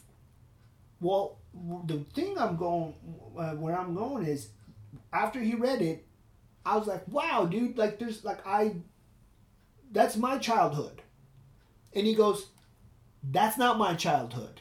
I completely made that up. I he just like through empathy, he wrote that piece. That wasn't his childhood. He goes, I'm not the, I'm not the star of this show. And and it made me realize oh my brain doesn't work like that like i cannot come up with a character and then dress that or maybe i'm not motivated. Not that i can't. I'm, I'm sure i can. Like we talked about, it's Right. within your reach, but you'd have to put in the time and right. energy. he created that character dressed it up gave it accessories made it to walk to places and then described the places that character walked to. And it's that's a writing skill set that what what makes maybe a professional writer a writer. They can just like write about anything. They don't have to necessarily draw from within i draw from within. And then one day if i run out of stories then then maybe i'll start making things up. But it was a, it was a strange realization because i always thought that's how everybody wrote. You know, me too. I know people would embellish things and, you know, change details, but I always thought it was more of like based on personal experience. right So that's impressive that it rang true to you, even though that wasn't his experience. Right. And he even said, like, I'm not even in somebody's shoes that I know. He said this was as a result of a couple of glasses of drink and a joint, and then I'm like, all right, what would a teenager would do? Kind of he just took off like that and wrote that beautiful, well put together. And you get he like he described almost every emotion of like did my parents marry each other because they were in love with one another or did they marry each other because the clock was ticking and they like the social pressure of like okay i need to be married to somebody. One of them thinks i need to have a husband and a kid. The other one thinks i need to have a wife and a kid or was it a fruit of love? And now you have this kid. How much do you love that kid? You love that kid because it's yours but then you know uh, do you know your kid? Made me think about what we talked about about like you know savannah and asena like i hope i don't kill their creativity in order to see maybe what i didn't get to do that's it's interesting that like and clubhouse meet by the way that I was the, I was gonna yeah ask that was that's that the fruit you of clubhouse because uh, I'm gonna as soon as I get home I'm gonna download I'll send, Clubhouse. I'll, I'll send you an invite. I'll send you an invite. I have a couple of extra ones, and then, uh, but I didn't want to just like I I knew you would be into it to just like check it out, and uh, because you enjoy like from my first experience onwards with you you're not yeah you are shy but you're also interested in people. Yes. you know? And uh, so this is a good outlet plus you hear the person's voice. So you in a way you can tell um, if someone is just like putting their good foot forward or they're actually genuinely sharing their experience their outlook of life I try. I could tell, and I do it. So I could tell when it's more of a canned answer versus coming from the heart. what did you call that A canned answer. a canned like canned like a Yeah. canned pickle Yeah. okay canned Because. I mean, that's a good I one I have some of those, like when I don't feel safe enough to express my true authentic self. You just reach for the canned answer. yeah. Right. like sometimes when I'm first getting to know people, or if I perceive someone as maybe being judgmental, on it, I'm just gonna be honest. I might give them a canned answer. Oh, we. I think we all do that. Yeah. We just go ta da. Yeah. This is your answer. Exactly. I'll And- entertain you for five minutes, then I'm gonna be like, "Ooh, would you look at the time? Uh, I gotta go." you know. Exactly. And I think it's like society is becoming less judgmental, I think. I think or hope. but um I think it's still it's hard to be authentic sometimes, I think. Oh, of course. Uh, recently, I got hip to an idea. Like, I don't like the corporate world. I don't like how it functions. And the primary reason is in the corporate world, it has n- your success of moving forward or higher has nothing to do it, it's not positively correlated to how hard you work Mm. and how you can outrun, out jump, out climb your peers. It's simply if the middle management likes you or not. And I- Totally. And I know I know what I'm made out of. I know they don't like me. I always knew they didn't like me. And they didn't like me because I was the and since school I always raised my hand in the class when the teacher was inconsistent. Mm. So you challenge authority. You know, but just like I, I want the truth though. Like that's it. That's my only motivation. Not like point out at how bad you are at your job. It's just like okay, you said this, but now you're saying this. Mhm. Which one is it? Because you're giving me one information, and I'm going to work with that information. And while I'm working with that information, all of a sudden, now the goalpost moved 10 feet to the left. Is this going to move again? Because I'm practicing to kick through that goalpost, but now you just moved it. Now I have to rotate, change my technique, calculate the wind differently. So that's my motivation. That has always been with my motivation. But any of that middle management, which is a teacher, which is middle management in corporation, they it hits them in the core. Their ego gets hurt. And in the middle management uh, examples, it's worse because November they fire 70 people. And then come January, the same person who announced 70 people getting fired stands in front of you at a company meeting to tell you the company's doing great. I'm very confident with our numbers moving forward.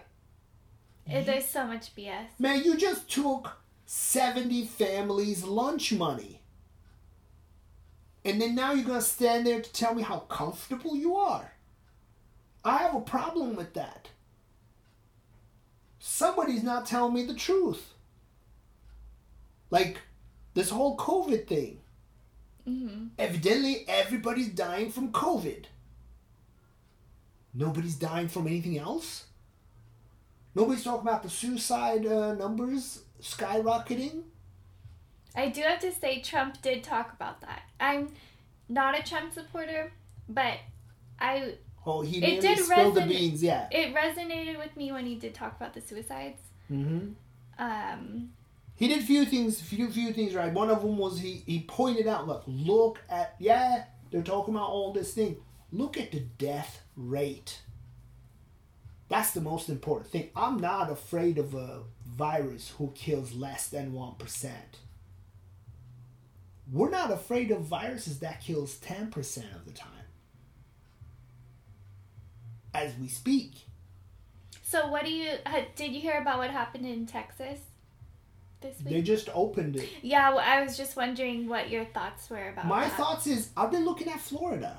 Yeah. Florida opened, you know, Florida closed for the first two weeks when we first closed the curb. Was it the the slow down the curve or whatever the phrase is. Flatten was? the curve, Flatten the curve. They only closed for those two weeks, and then, poof, they went back to normal.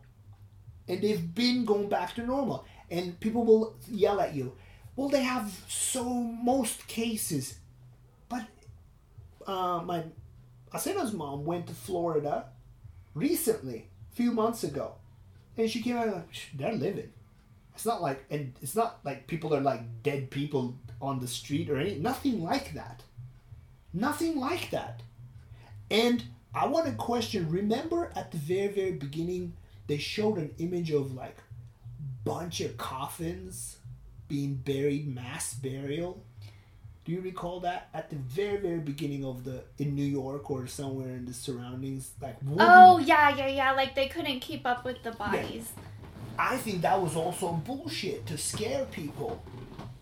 Because if that was the death rate where you have to like mass bury people, perhaps mass bury, burial is happening to a place like New York where you have bunch of bunch of homeless people living underground without any relatives and this and that. And when you have high population, people die people die. And if they don't have anyone to take them, for me, that level of mass burial is not a practical solution. Cremation is a much easier way to go about things. If like a body not claimed by anybody, cremated. So was so Florida has been open. Now Texas is gonna prove us wrong. And these, I've been screaming this out loud like everybody, I can't speak to fear. It's very, very difficult to speak to fear. Like if you're afraid of spiders, me telling you not to be afraid of spiders is not going to help you because you're afraid of spiders. But then you can watch me, you know, cup a sc- spider with a glass and then slide a paper underneath it and take it outside and throw it away. And maybe, and maybe, in time, I can convince you to use those practices. Like Savannah, terrified by spiders. Asena will grab a spider by the hand, right? Two different approaches. Because I didn't go, spiders around her. But I have also taught Savannah how to now cup a spider, slide a paper underneath it, take it outside. Sometimes she throws the glass and everything with the spider, but she's one step closer to the whole spider thing. Now, that's my example to you can't speak to fear, but I cannot ignore the math is not adding up on any of this. Why can't we go to all these Targets and Costco's and whatnot, but the poor uh, restaurant cannot host anybody? Yeah, you know, I We're all touching the same there, stuff. Like, we're all touching the same stuff all the time. Going in and out of, we're touching knobs, we're touching products, we're touching all the stuff. Do you ever buy fruit without squeezing things? no. You squeeze things. Sometimes you like them, sometimes you don't. You leave it, move to the next one. Yeah, it's like it's hard too because it feels like if you are um questioning um like is this the right way to go about it? You're an um, asshole. You're an asshole and you're ignorant. Right. So But that's that's such a Sebastopolian approach to things. yeah, you're um That's the and supremacy. did you hear about um Joe Biden what he said about the governor of Texas? no.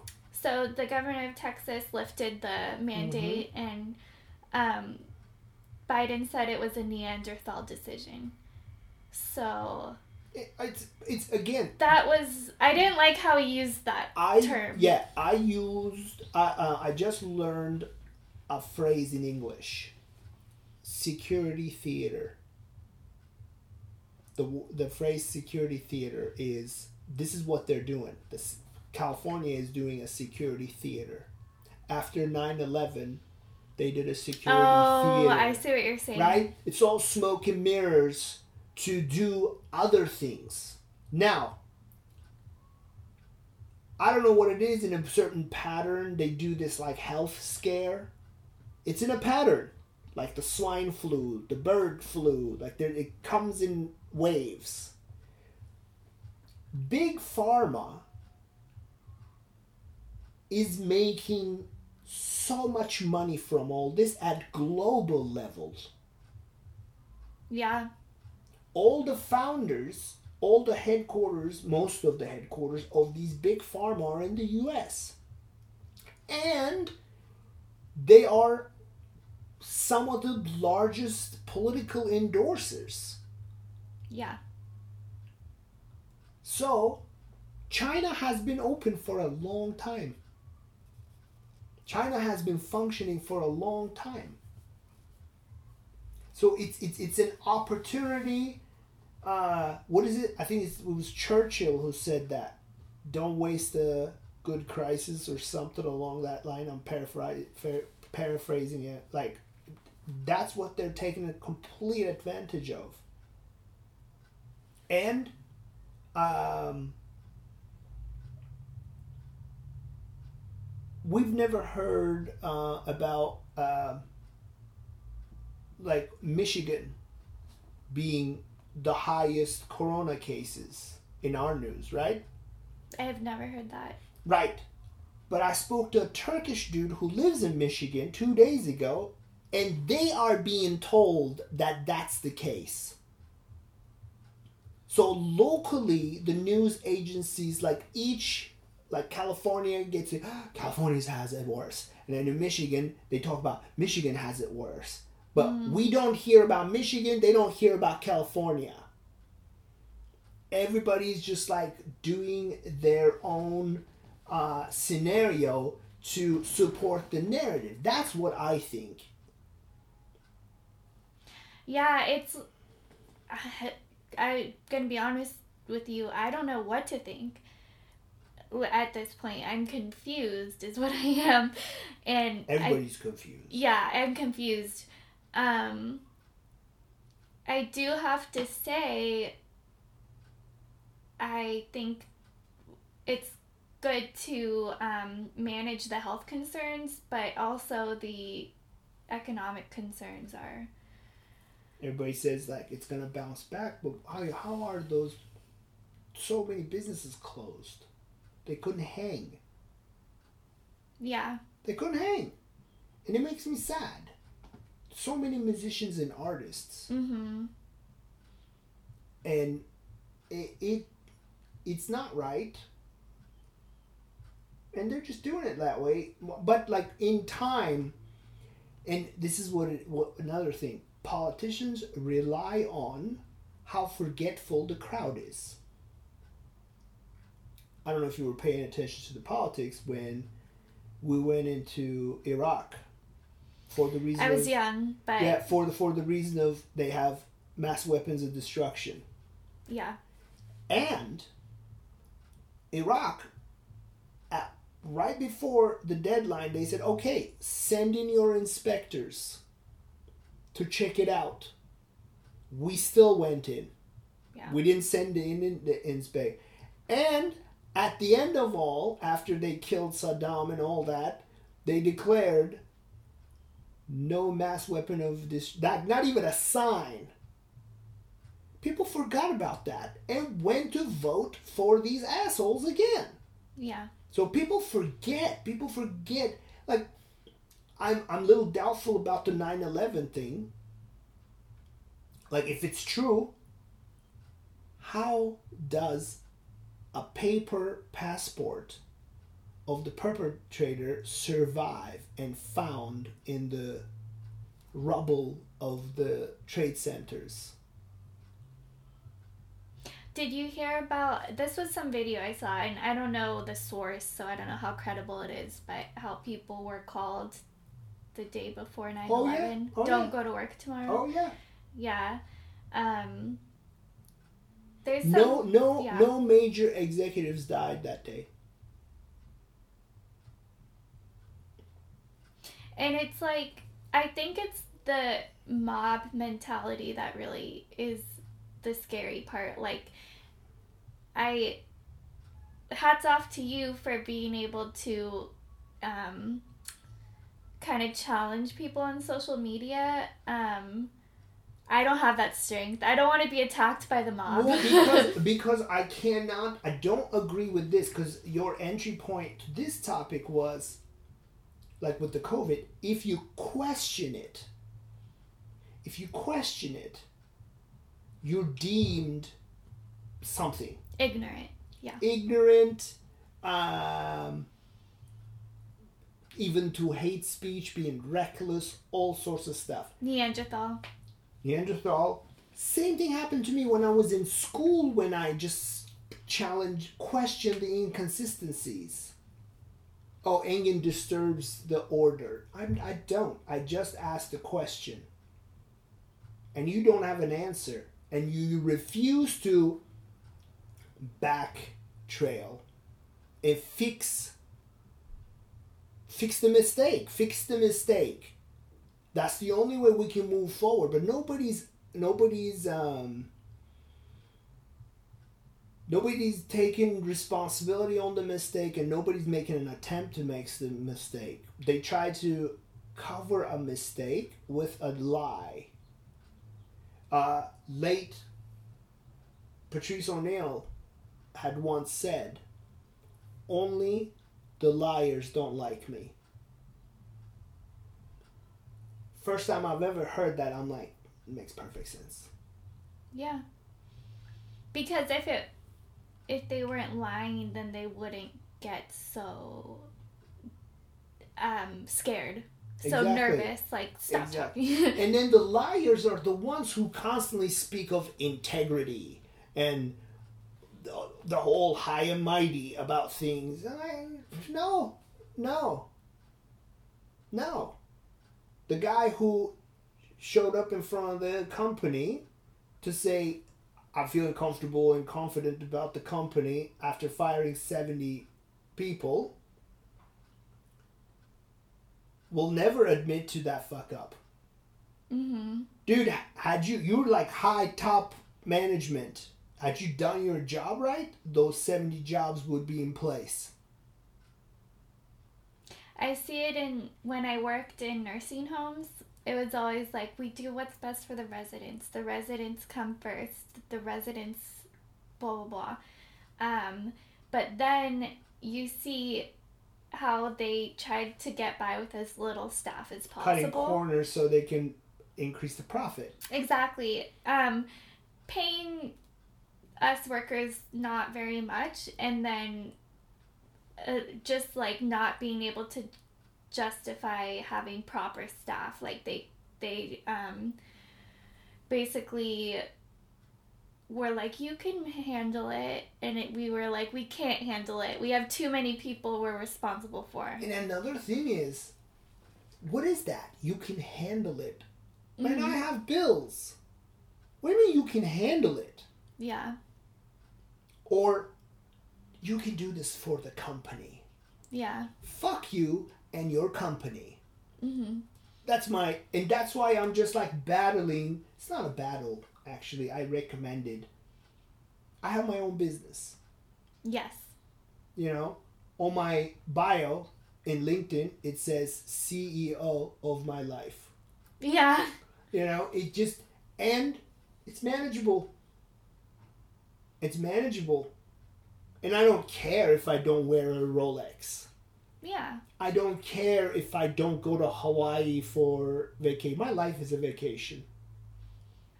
Yeah, that's how I see it. I I haven't traveled much, but I I think travel is very valuable, but um I also think there's an elitist aspect to it sometimes. Well, the elitist, because they don't want to lose their status, they don't want to lose the workforce. Mhm.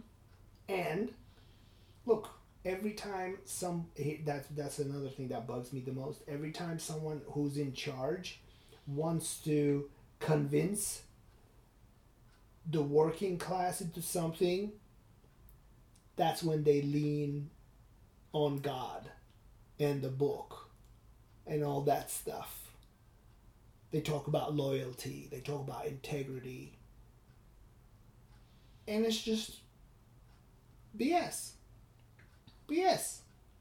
And that's why they don't like me. That's why I, for eight years, I hung numbers on the board annually, and no one will ever be able to do that single handedly in that company's history. No one has done it, no one will ever do it.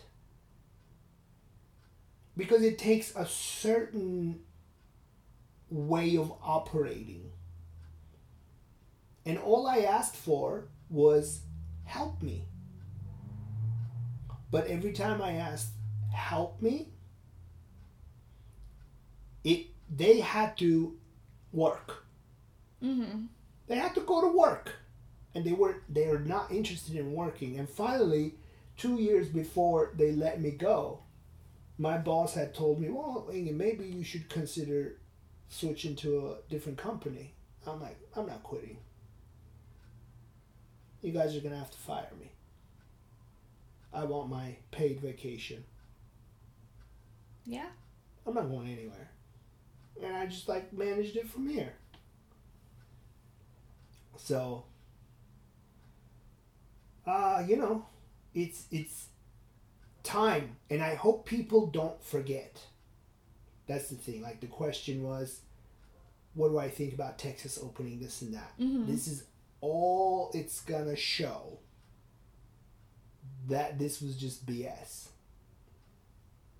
Or they just blew it up so they can. Those vaccines, it's claimed that uh, they're free. Nothing is free. There's no free trip to Hawaii. You pay for it. Somebody pays for it. Whether, whether it's tax dollars or XYZ, somebody pays for it. So, um, tests, they say it's free. Nothing is free. How are those people getting paid that are implementing the tests? Just start there. The staffing of that. Then you need to produce enough test tubes. Then you need to create the staffing to test what's in the test tubes. Then you need to uh, pay the staff that sends out the results. I had two inconsistent uh, tests Oh, really? So you took the COVID test? because in order to go to Alaska, Alaska mandated that you had a 72 uh, within 72 hour you you were supposed to be tested, but they weren't interested in uh, the result. All you had to do is be pending. Then later, I, I That's very that's interesting. Like there are so many loose ends to the procedure that says this is BS. I have to pee. okay. So why don't you talk for a few minutes? Tell where people can find you and all that beautiful stuff. All right. so, if you're listening to this podcast and you are interested in finding me, my tw- uh, not Twitter, my Instagram is probably the best place, and it is my name. It is A L L I E O L E J N I C Z A K, and that is my Instagram username. And if you want to DM me on there, if you are listening to this and you have anything you want to chat with me about, you can go ahead and DM me on my Instagram. And I admittedly have to pee as well.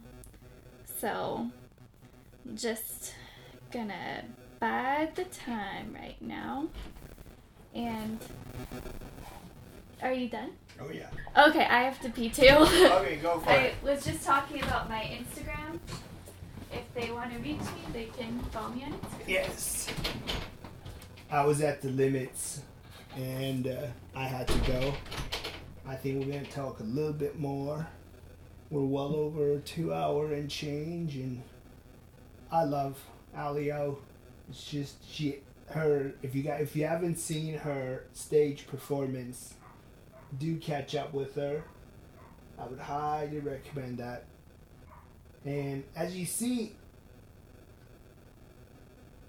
that that kind of it's refreshing to hear that people people want to ask questions. It's great to hear that people want to ask questions. It is sad to hear that people uh, are afraid to ask questions because they're going to be ridiculed by this whole mob mentality. And I can't. I, it's just it. It even feels funny to use the mob mentality because mob is nobody. These people are nobody. They have zero effect on your life. And well, and what do you got to lose if you ask a question? Well, perhaps you work for a company and uh, and you are afraid to lose your job if you question. And it's it's it's sad that they are controlling people in this fashion, and um, it it doesn't match to my American dream because I come from a country where if you if you even talk about freedom of speech, you would you would be crucified. You can do jail time. Uh, just two comedians recently were um they were acquitted because they were being charged for insulting the president. Could you imagine? Hey, listen to you, mob. How much you have insulted the previous president, Donald Trump? What would have happened to you if you were living in Turkey? Or now people who are insulting Biden and his doings, what would you happen what would happen to you if you were living in Turkey?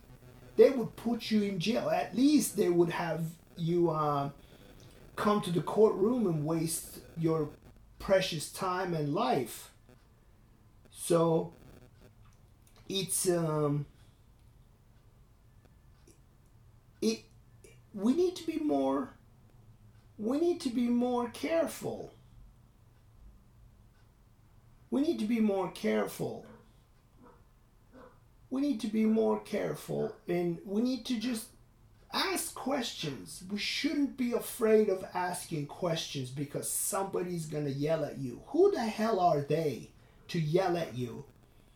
We need to teach confidence at school not going with the flow of the masses in order to be liked.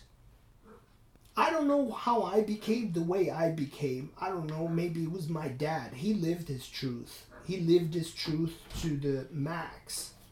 And uh, just, it's sad to see that people are afraid to ask questions. I was, Alio is back. Um, I was just talking about how it was great to hear that you have questions, but you do not have the energy to not ask them, but then you the the environment has put you off so much, you don't want to deal with that. You Yeah. don't want to deal with people just like coming at you just asking a reasonable question. Correct. And uh, the mob mentality, and I just talked about like who is this mob? who are they? And what kind of an effect do they have on your life? I can see if you're working for the corporate world, which, like, that was the thing. You had to uh, pull out the can dancer in the corporate Yeah. world so you don't lose your job. You know, the uh, terrible company called Sports Basement, uh, they hired me, and they were my number one account for eight years when I was working for the corporate. After our departure, they hired me to manage the Santa Rosa, uh, Santa Rosa location here. I worked for them for two months. I hired them a kick-ass bike shop team. I helped them build the bike shop from scratch, like all the carpentry and plumbing and everything. And I went to that Fresno State Afro Cuban studies for two weeks, came back, and the general manager of the store pulled me aside and said, Any people don't feel comfortable working with you, so we're gonna let you go. And I said, Is it a female? Because this was in 2017, so the height of the Me Too Mm-hmm. era. And uh, she goes, No, it's just both sexes. I said, Then could you, for my own improvement, could you please tell me uh, like what I did wrong? Don't I get to defend myself? Like, what is the case here? No. They gave me two weeks' pay, and I'm like, well, it's interesting times for Ing, and I just left. And it was like almost one of the part of the darker parts of my life during that time too. I was like, I didn't want to deal with it. And later, I thought about this. The general manager of that store either is or was at the time is an African American lady. And she looked at me in the eye and said, I'm not obligated to tell you what went on. We're just going to let you go. Now, if I had the wits that I have now, I would look at her in the eye and I would love to have the opportunity to look at her in the eye and say, like, how would your ancestors feel executing somebody without trial? You're not giving me the case, you're not telling me what I did wrong, and you have a verdict in place already. Do you know how many times that happened to your ancestors before you became a general manager of a shitty multi sports outfitter? Shame on you. That's what I would love to tell her into her face. Damn. Because it's bullshit. It's bullshit. I mean, you do have the right to know what you did wrong. They never told me, and I even uh, in written I reached out to HR and I said like, can I please find out? And they are hiding the very person. The owner is Jewish. They got executed without trial.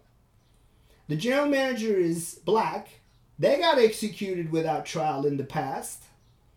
And both of them are hiding behind the oppressor's rules, which is right to work state. I would love to be able to just like, because if I wrote them a, I mean, I did write them a juicy email. And, and juicy meaning it was, it had good language. It didn't have uh, any vulgar language, just pointing out, like, dude, I made you guys before I met, before I became your account manager uh, for Sports Basement, you guys were just the four stores in the Bay Area. You got, I put my bikes in your store and put you guys on the map as, as a legitimate place. Bicycles are your number one uh, what is it? Revenue. You grew with me. I created so many opportunities and i fought for you guys. You guys know me but you guys won't even have the decency to tell me what was the case that people got uncomfortable with me. I know exactly what the cases were but it'd be a guesswork i would love but no no defense no nothing and that's the mob thing that happened to me in 2017.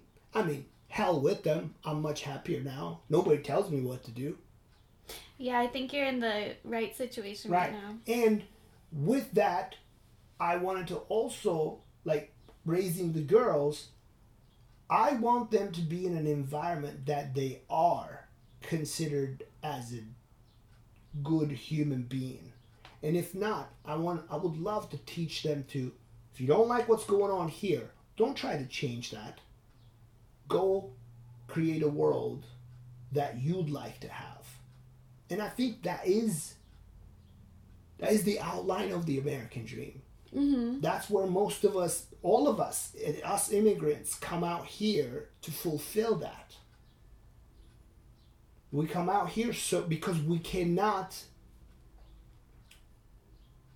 we're not allowed to create the world that we wish to live in in our own home country. And it's possible in the States. And I'm the living proof of that. And there's so many of us out there. Like most of the immigrants don't work for anybody.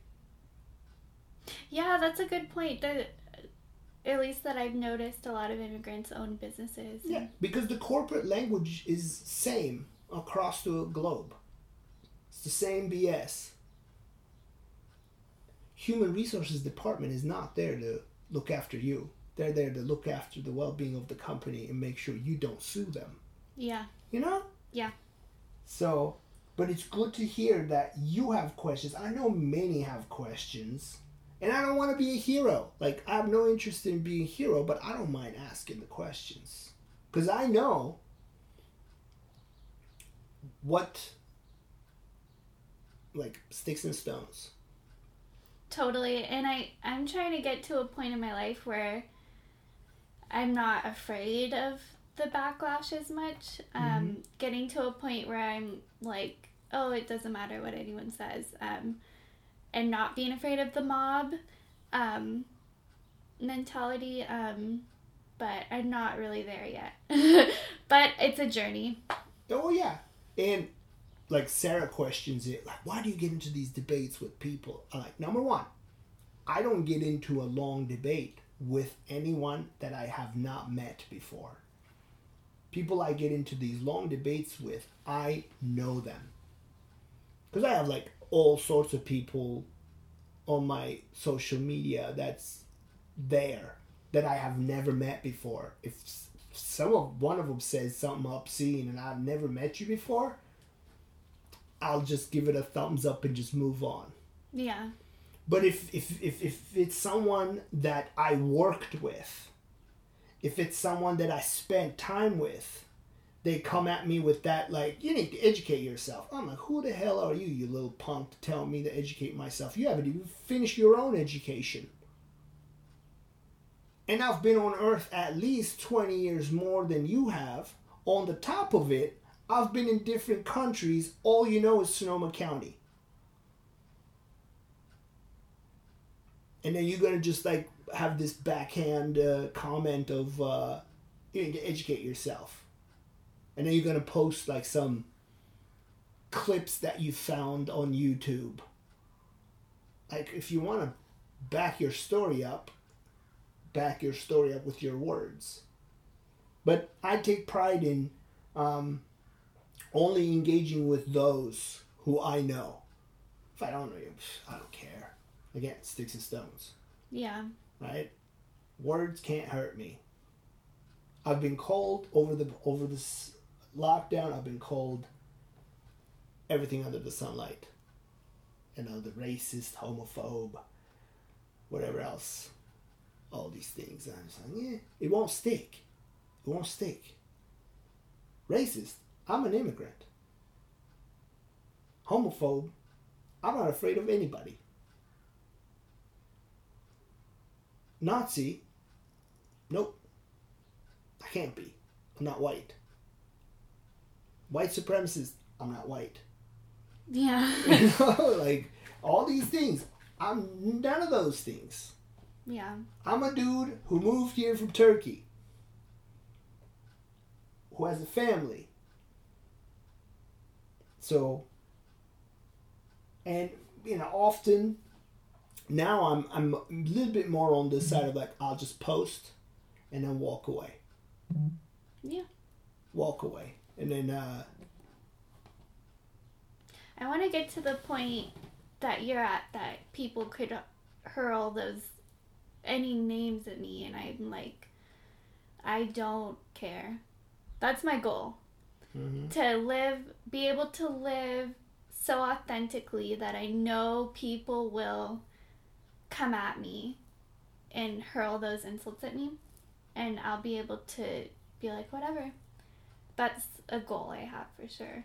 you know, it was so hard, and it it, it it always is. When somebody's coming at you, how many times I repeat myself? That's that's not me. That's not me. Who they're talking about is not. It's almost like a meditative practice Yeah. Because, you know, over the course of my open mic trials, people came at me and said a bunch of things. I came at you once. It's okay.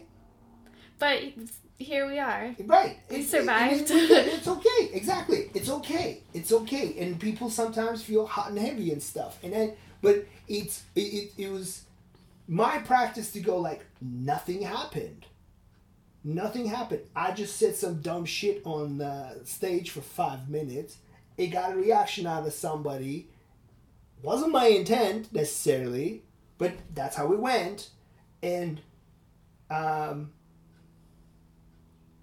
and you know, I copy a lot of phrases from people who have said it a lot better than I. I can because English is my fourth language. And Bill Burr, in one of his specials, he says something, and then one of the audience members makes it weird. And he goes, You see what happens?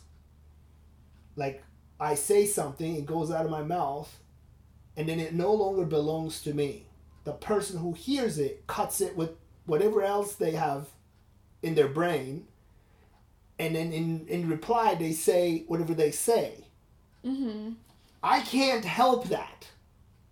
And I can't even calculate that because I have no idea what's in your brain. What are you cutting that with? Yeah.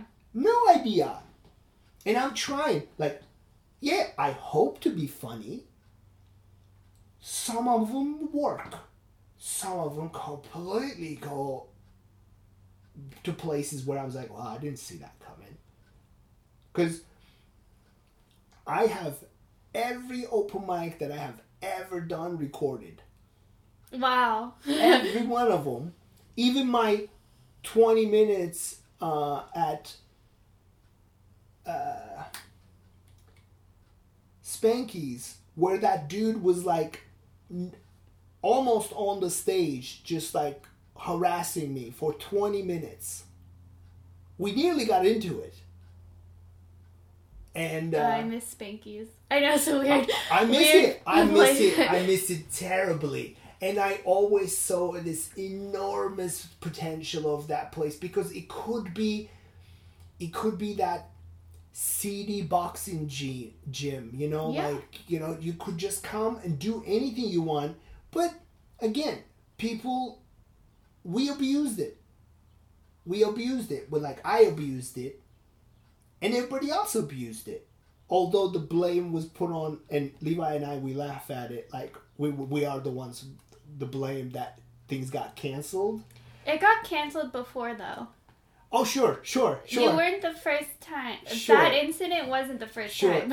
and it was funny when uh, levi was bringing me up to stage for that open mic that i talked about uh, he goes, "Oh yeah."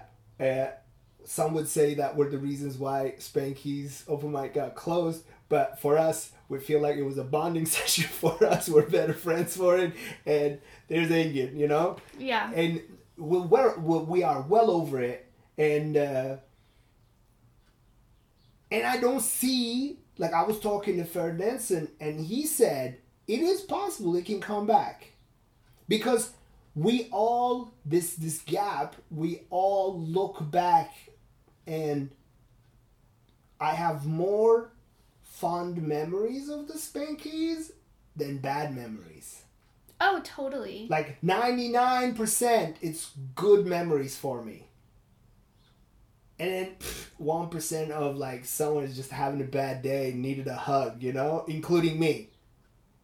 It, it, it, it happens, we're human. And plus, that environment is such a vulnerable environment, mm-hmm. right? We just put, because what we would try there, we wouldn't try it anywhere else.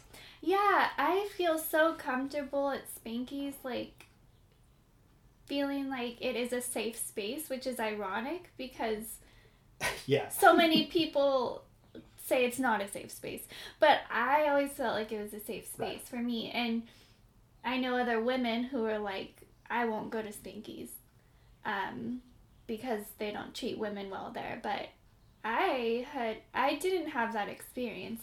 Granted, yeah, some guys neither said something. Neither did Camille. Yeah, neither did Camille. See, people who perform well, it's just like such a. I don't have the. I, I, the, I can't recall the vocabulary for it, but like, it's not a like a, the comedy or the stage performance doesn't have a gender. Mm-hmm. It's whether you can do it or you can't. Yeah. Like if I'm looking forward to what Camille or you are going to say on stage, I don't see a female artist. I see Camille and I see Alio. Granted, I have bombed there many times. but I just, I have had some comments from men there that aren't good, but I could say that about anywhere. Yeah, but but then how well those men were doing. Yeah, and for me, that doesn't ruin Spanky's for me. No, no. It, if anything, I'm like I'm gonna deal with that how I'm gonna deal with that, but I'm still gonna come back to Spanky's. Right. Yeah, I mean the people who did not feel safe are the ones who didn't do well at all. I'm comfortable to say that. like I'm so com- like you didn't do well at all. Like I get on off on off because we're all trying, right? Yeah. Like let's see if this is gonna work. Like none of your stuff works. Like you meaning like the person who feels not safe there. None of your stuff has ever worked. Yeah. The energy you brought to the stage wasn't attractive and attraction has nothing to do again with the female male thing. I'm not pumped to see you up there. Well, I think if people come into Spankies and they're like, "Oh, I'm too good for this place," they're not going to do well. No. And I've never and peop, a lot of people have the attitude, especially like even male men have the attitude, "I'm too good for Spankies. But I've never had that attitude because I'm like Spankies is where you get better and then you can do your fancy gigs. Oh yeah, don't shit on Spanky's. Like yeah. they're just like because and here's another thing. Spankies fit my schedule perfectly. Oh like yeah. Monday night Monday nights were the actually for the longest time till I sorted out my custody uh, situation for Asena. I always had Monday nights because I always had Asena every weekend at that time to accommodate her mom's work schedule. I always had Asena every weekend for the first two years of Asena's life. And then Monday was my Sunday, in a way. Because Mondays, for the past, since 2008, I never left home for work on Mondays. I just did office work. To set the week up, to set the following week up. Because I always believe like if that table is not messy, that means I'm ahead of the game. And then the rest of the days, um, I belong to the world, like wherever I need to be, whatever I need to do. Um, yeah, no, Spankies, uh, I think it will come back. Right before the lockdown, I was talking to the Dirty. Dirty Dan P. No, no, Dirty, uh, the bar. Oh, I'm not familiar. It's off of Mendocino. Okay. It's all blacked out, and they had a like a very colorful mural. Oh, is it on Mendocino but super close to Fourth Street, kind of? yeah, I think I know what you're it's like a talking about. corner shop ish, corner to an alley kind of, um, like right next to is the smoke shop, whatnot. So I met the owner through one of my just social friends, and he was like, "Man, I want like a no boundary comedy open mic." I'm like, "I know just the people." Sign me up. Yeah, I know I- just the people. But then we got the lockdown. Now I see they put a bunch of tents in the backyard, so they're getting functional again. So I'm gonna go up there and say, "Hey, man, you remember me?" See if we can puzzle something together. And it, w- it would work great. Like I'd love to do like a Wednesday night. You know, Totally. I'll be there. and I want to do like a late one, like starts at nine.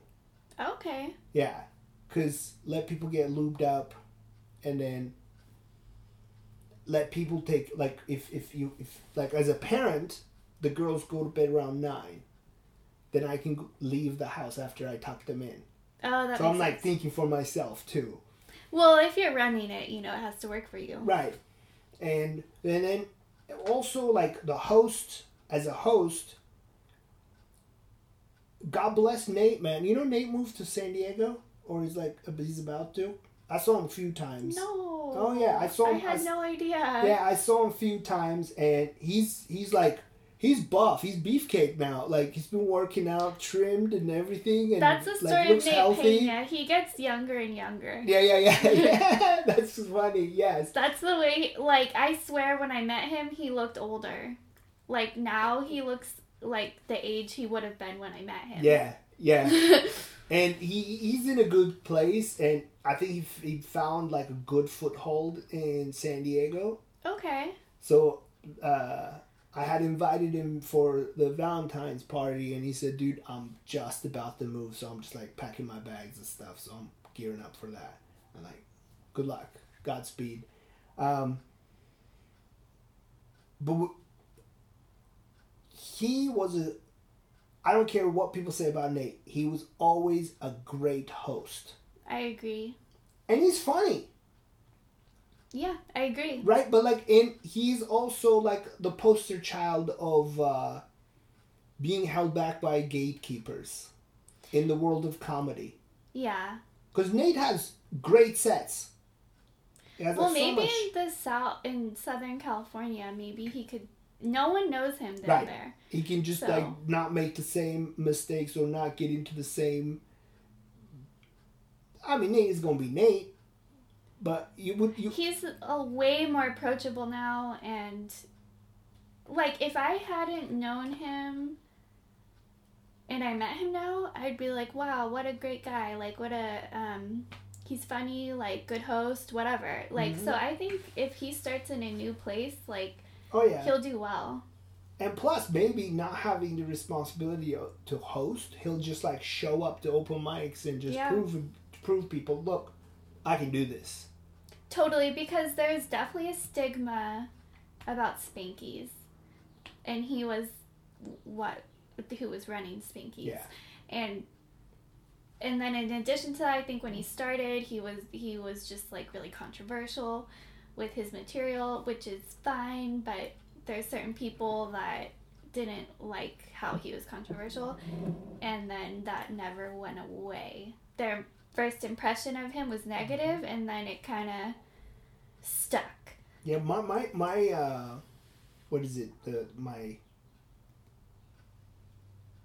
my canary in the mine was always Carrie. Oh yeah, yeah, Carrie. if, if if if I'm making Carrie laugh, I'm good. And she has never told me don't don't tell that joke ever again.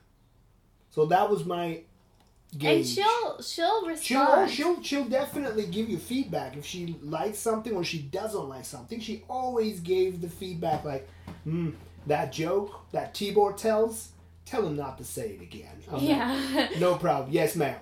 Yes, ma'am. Because she's the queen that night. You know. She can hold her own in this space. Like Totally. she's a good role model, I think, for Oh, yeah. females because she's like existing in the space and is owning her her space. And, Right. and she commands it, hmm which is awesome. Yeah. And I'm like, well, she's the boss. Yeah, Nate is the host, but I only push it like close enough. I never got a frown from her. So, you know, and that was for me that was good. Good enough. And it, but the refreshing thing was, but like my learning once I went to some other uh, open mics with my material, that gave me confidence. Yeah. Where you don't know, because like sometimes, say at Spanky's, right when you get up, half the room will just go outside to smoke weed. Yeah. So you're like, do they not like me or do they not give a shit? You know that that happens. But when you go to other places and where you get grab other people's attention, you're like, okay, um, this could be something. This could be something. So hope I think that's the thing. It's like kind of with stand up, it's like you do it all these different places, and if like nine out of ten places it hits, You then it's those. you can you that's a joke you keep. If like on if only like four places or three or two it hits out of ten, then you're like maybe it was good for that crowd, yeah, but it's not like necessarily the yeah. funniest joke. Yeah, I mean, you just um, being analytical about it is. So, like I said, I have everything recorded, and every night, I would uh, listen to it on the way home immediately.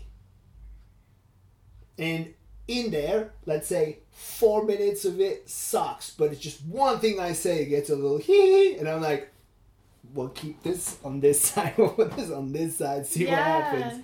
see if I can see I can write uh, more about it.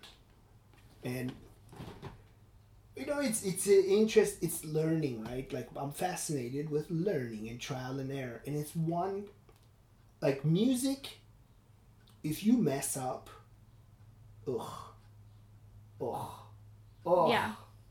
but five minutes of open mic if I mess up nothing happens Yeah. and like I took I thought I'm like, wow, but if I just don't royally mess up, it's okay. It's okay. I'm not and I always got like that's how I got into bowling too and got better at it. Every time I walked up to the line, I was like, remember, you're not good at this. To just empty my brain instead of uh like, okay, I'm gonna do this and then see if I can give the ball the curve. And more I thought about it, everything went into the gutters. Yeah. But more I reminded myself, and that was that became our uh, team motto. So before everybody, one because we played the league, four of us. Every time one of us just stood up to do it, and we bought like balls, shoes, everything. We're ready. And I'm like, Mike, yeah, remember, you're not good at this. and he'll throw it, and they would do that to me, and it's just back and forth. Just the good times, good times. I hope it comes back. Yeah, the one thing, silver lining, I guess, about the shutdown is I feel like it, um, knock on wood, I stay with it and I keep doing it, but like, just like, like you're doing, like honing in on a certain skill without, like, going, like, was it you that were, you said woodshedding? Yeah. Yeah, like woodshedding. Mm-hmm. Like, it, you can't do much else right now. So it's kind of like people will come out of this like hibernation and it'll be really awesome to see. Everyone's going to have such a appreciation for it and for me like I'm never going to take it for granted again. No. Like I I didn't realize how fortunate we are to be able to go walk into a coffee shop or a bar and just do a set. Like that is a privilege. Like I'm but you, grateful. you, you as a person, you're a special kind. You you come from a place of grace and gratefulness. Not everybody possesses that. So, So that's, you- that you- that's well- why like I, I I fear what the politicians are banking on. People forget easy. yeah. Oh, well, I'll call them later. It's my uh, salsa band drummer. Oh, Alio, two hours and 50 minutes already. damn. Well, that's almost to a Joe Rogan podcast, basically. He's the, he's the golden standard. yeah, right? he's the he's what we compare everything to. Well, I mean, the man, the man learned. I also did that this uh, lockdown. I watched his early episodes because he always says, you know, oh, you listen to the early episodes, they just sucked, and then you just watch like if you do like leap from the earlier to the you know up to 100 or 200 episodes how he's evolving as an interviewer or Mhm. become a better conversationalist. With you, it's easy. Well, thank you. We're just talking. Thank you. yeah, well, thank you for hosting me. Thank you. Anytime. And you are my first ever podcast that I was invited to. Yay! Yeah, your yeah, radio show. What Yeah. happened to that? Why haven't I been doing that? Um, Well, that place got flooded. well, the yeah, with the radio show, it got flooded, and then it moved to a church. So then I was doing the church for a while, and then it moved to a theater. But then there was all this like um, politics with the people, like the original managers with the new owner of the theater. Like I was, I showed up, I was supposed to do a show, and then the owner of the theater was like, "No, you can't reach an agreement on this. You're not gonna have a show today." And I was just kind of like, "None of this drama is my drama. I'm just gonna exit this situation." Um, so that was the story of the radio show, and then I started doing a podcast, and um, like this, and I honestly just, it was one of the many things I've done, and it, I just am not focusing on it right now. The piano is the way to go these days. Yeah, How- basically, How, many hours are you practicing? Like how a day? put like one. All right. I want to get to two. You are 30 minutes more than I do every day. well, yeah, I I want to get to 2 hours every day. And ideally, I want to practice like new like do warm-ups Mhm. and then dig my teeth into the new hard stuff and do you then keep a with log? I have in the past. I haven't lately, but I should get back into it. Yeah. I, I made a little book for the ney. And, uh, you know, sometimes you sit down and you're like, oh, what to do, right? What to start. You don't want to, like, start with a song and then it reminds me of, like, okay, do three of these exercises, four of these exercises, five of these exercises. That's 15 minutes already. yeah. then you focus on a song or whatever that needs to be polished. But definitely keeping a log. Um, these things have maintenance plans too. The reason they're like hanging in there right side up because they need to be oiled. So now the oil is draining. Oh. They like if you smelled sesame oil in this room, it's from I didn't. yeah, it's from that. They are. They need to be oiled to, because uh, it sounds dry. Like how you would have a dry throat to sing, all hissy, Ah. and then you lube it up, and it just sounds smooth again. It's it's such a. I mean, they're all creatures, right? They're, each them, you create a relationship with them, So, Alio, thank you very much. Thank you. Ladies It's been a good time. beautiful, ladies and gentlemen, yet another episode of Book of Engin. Uh, shout out to Hard Ass Work. Shout out to Real, the original Resonator. Uh, have a wonderful day and be nice and don't be afraid.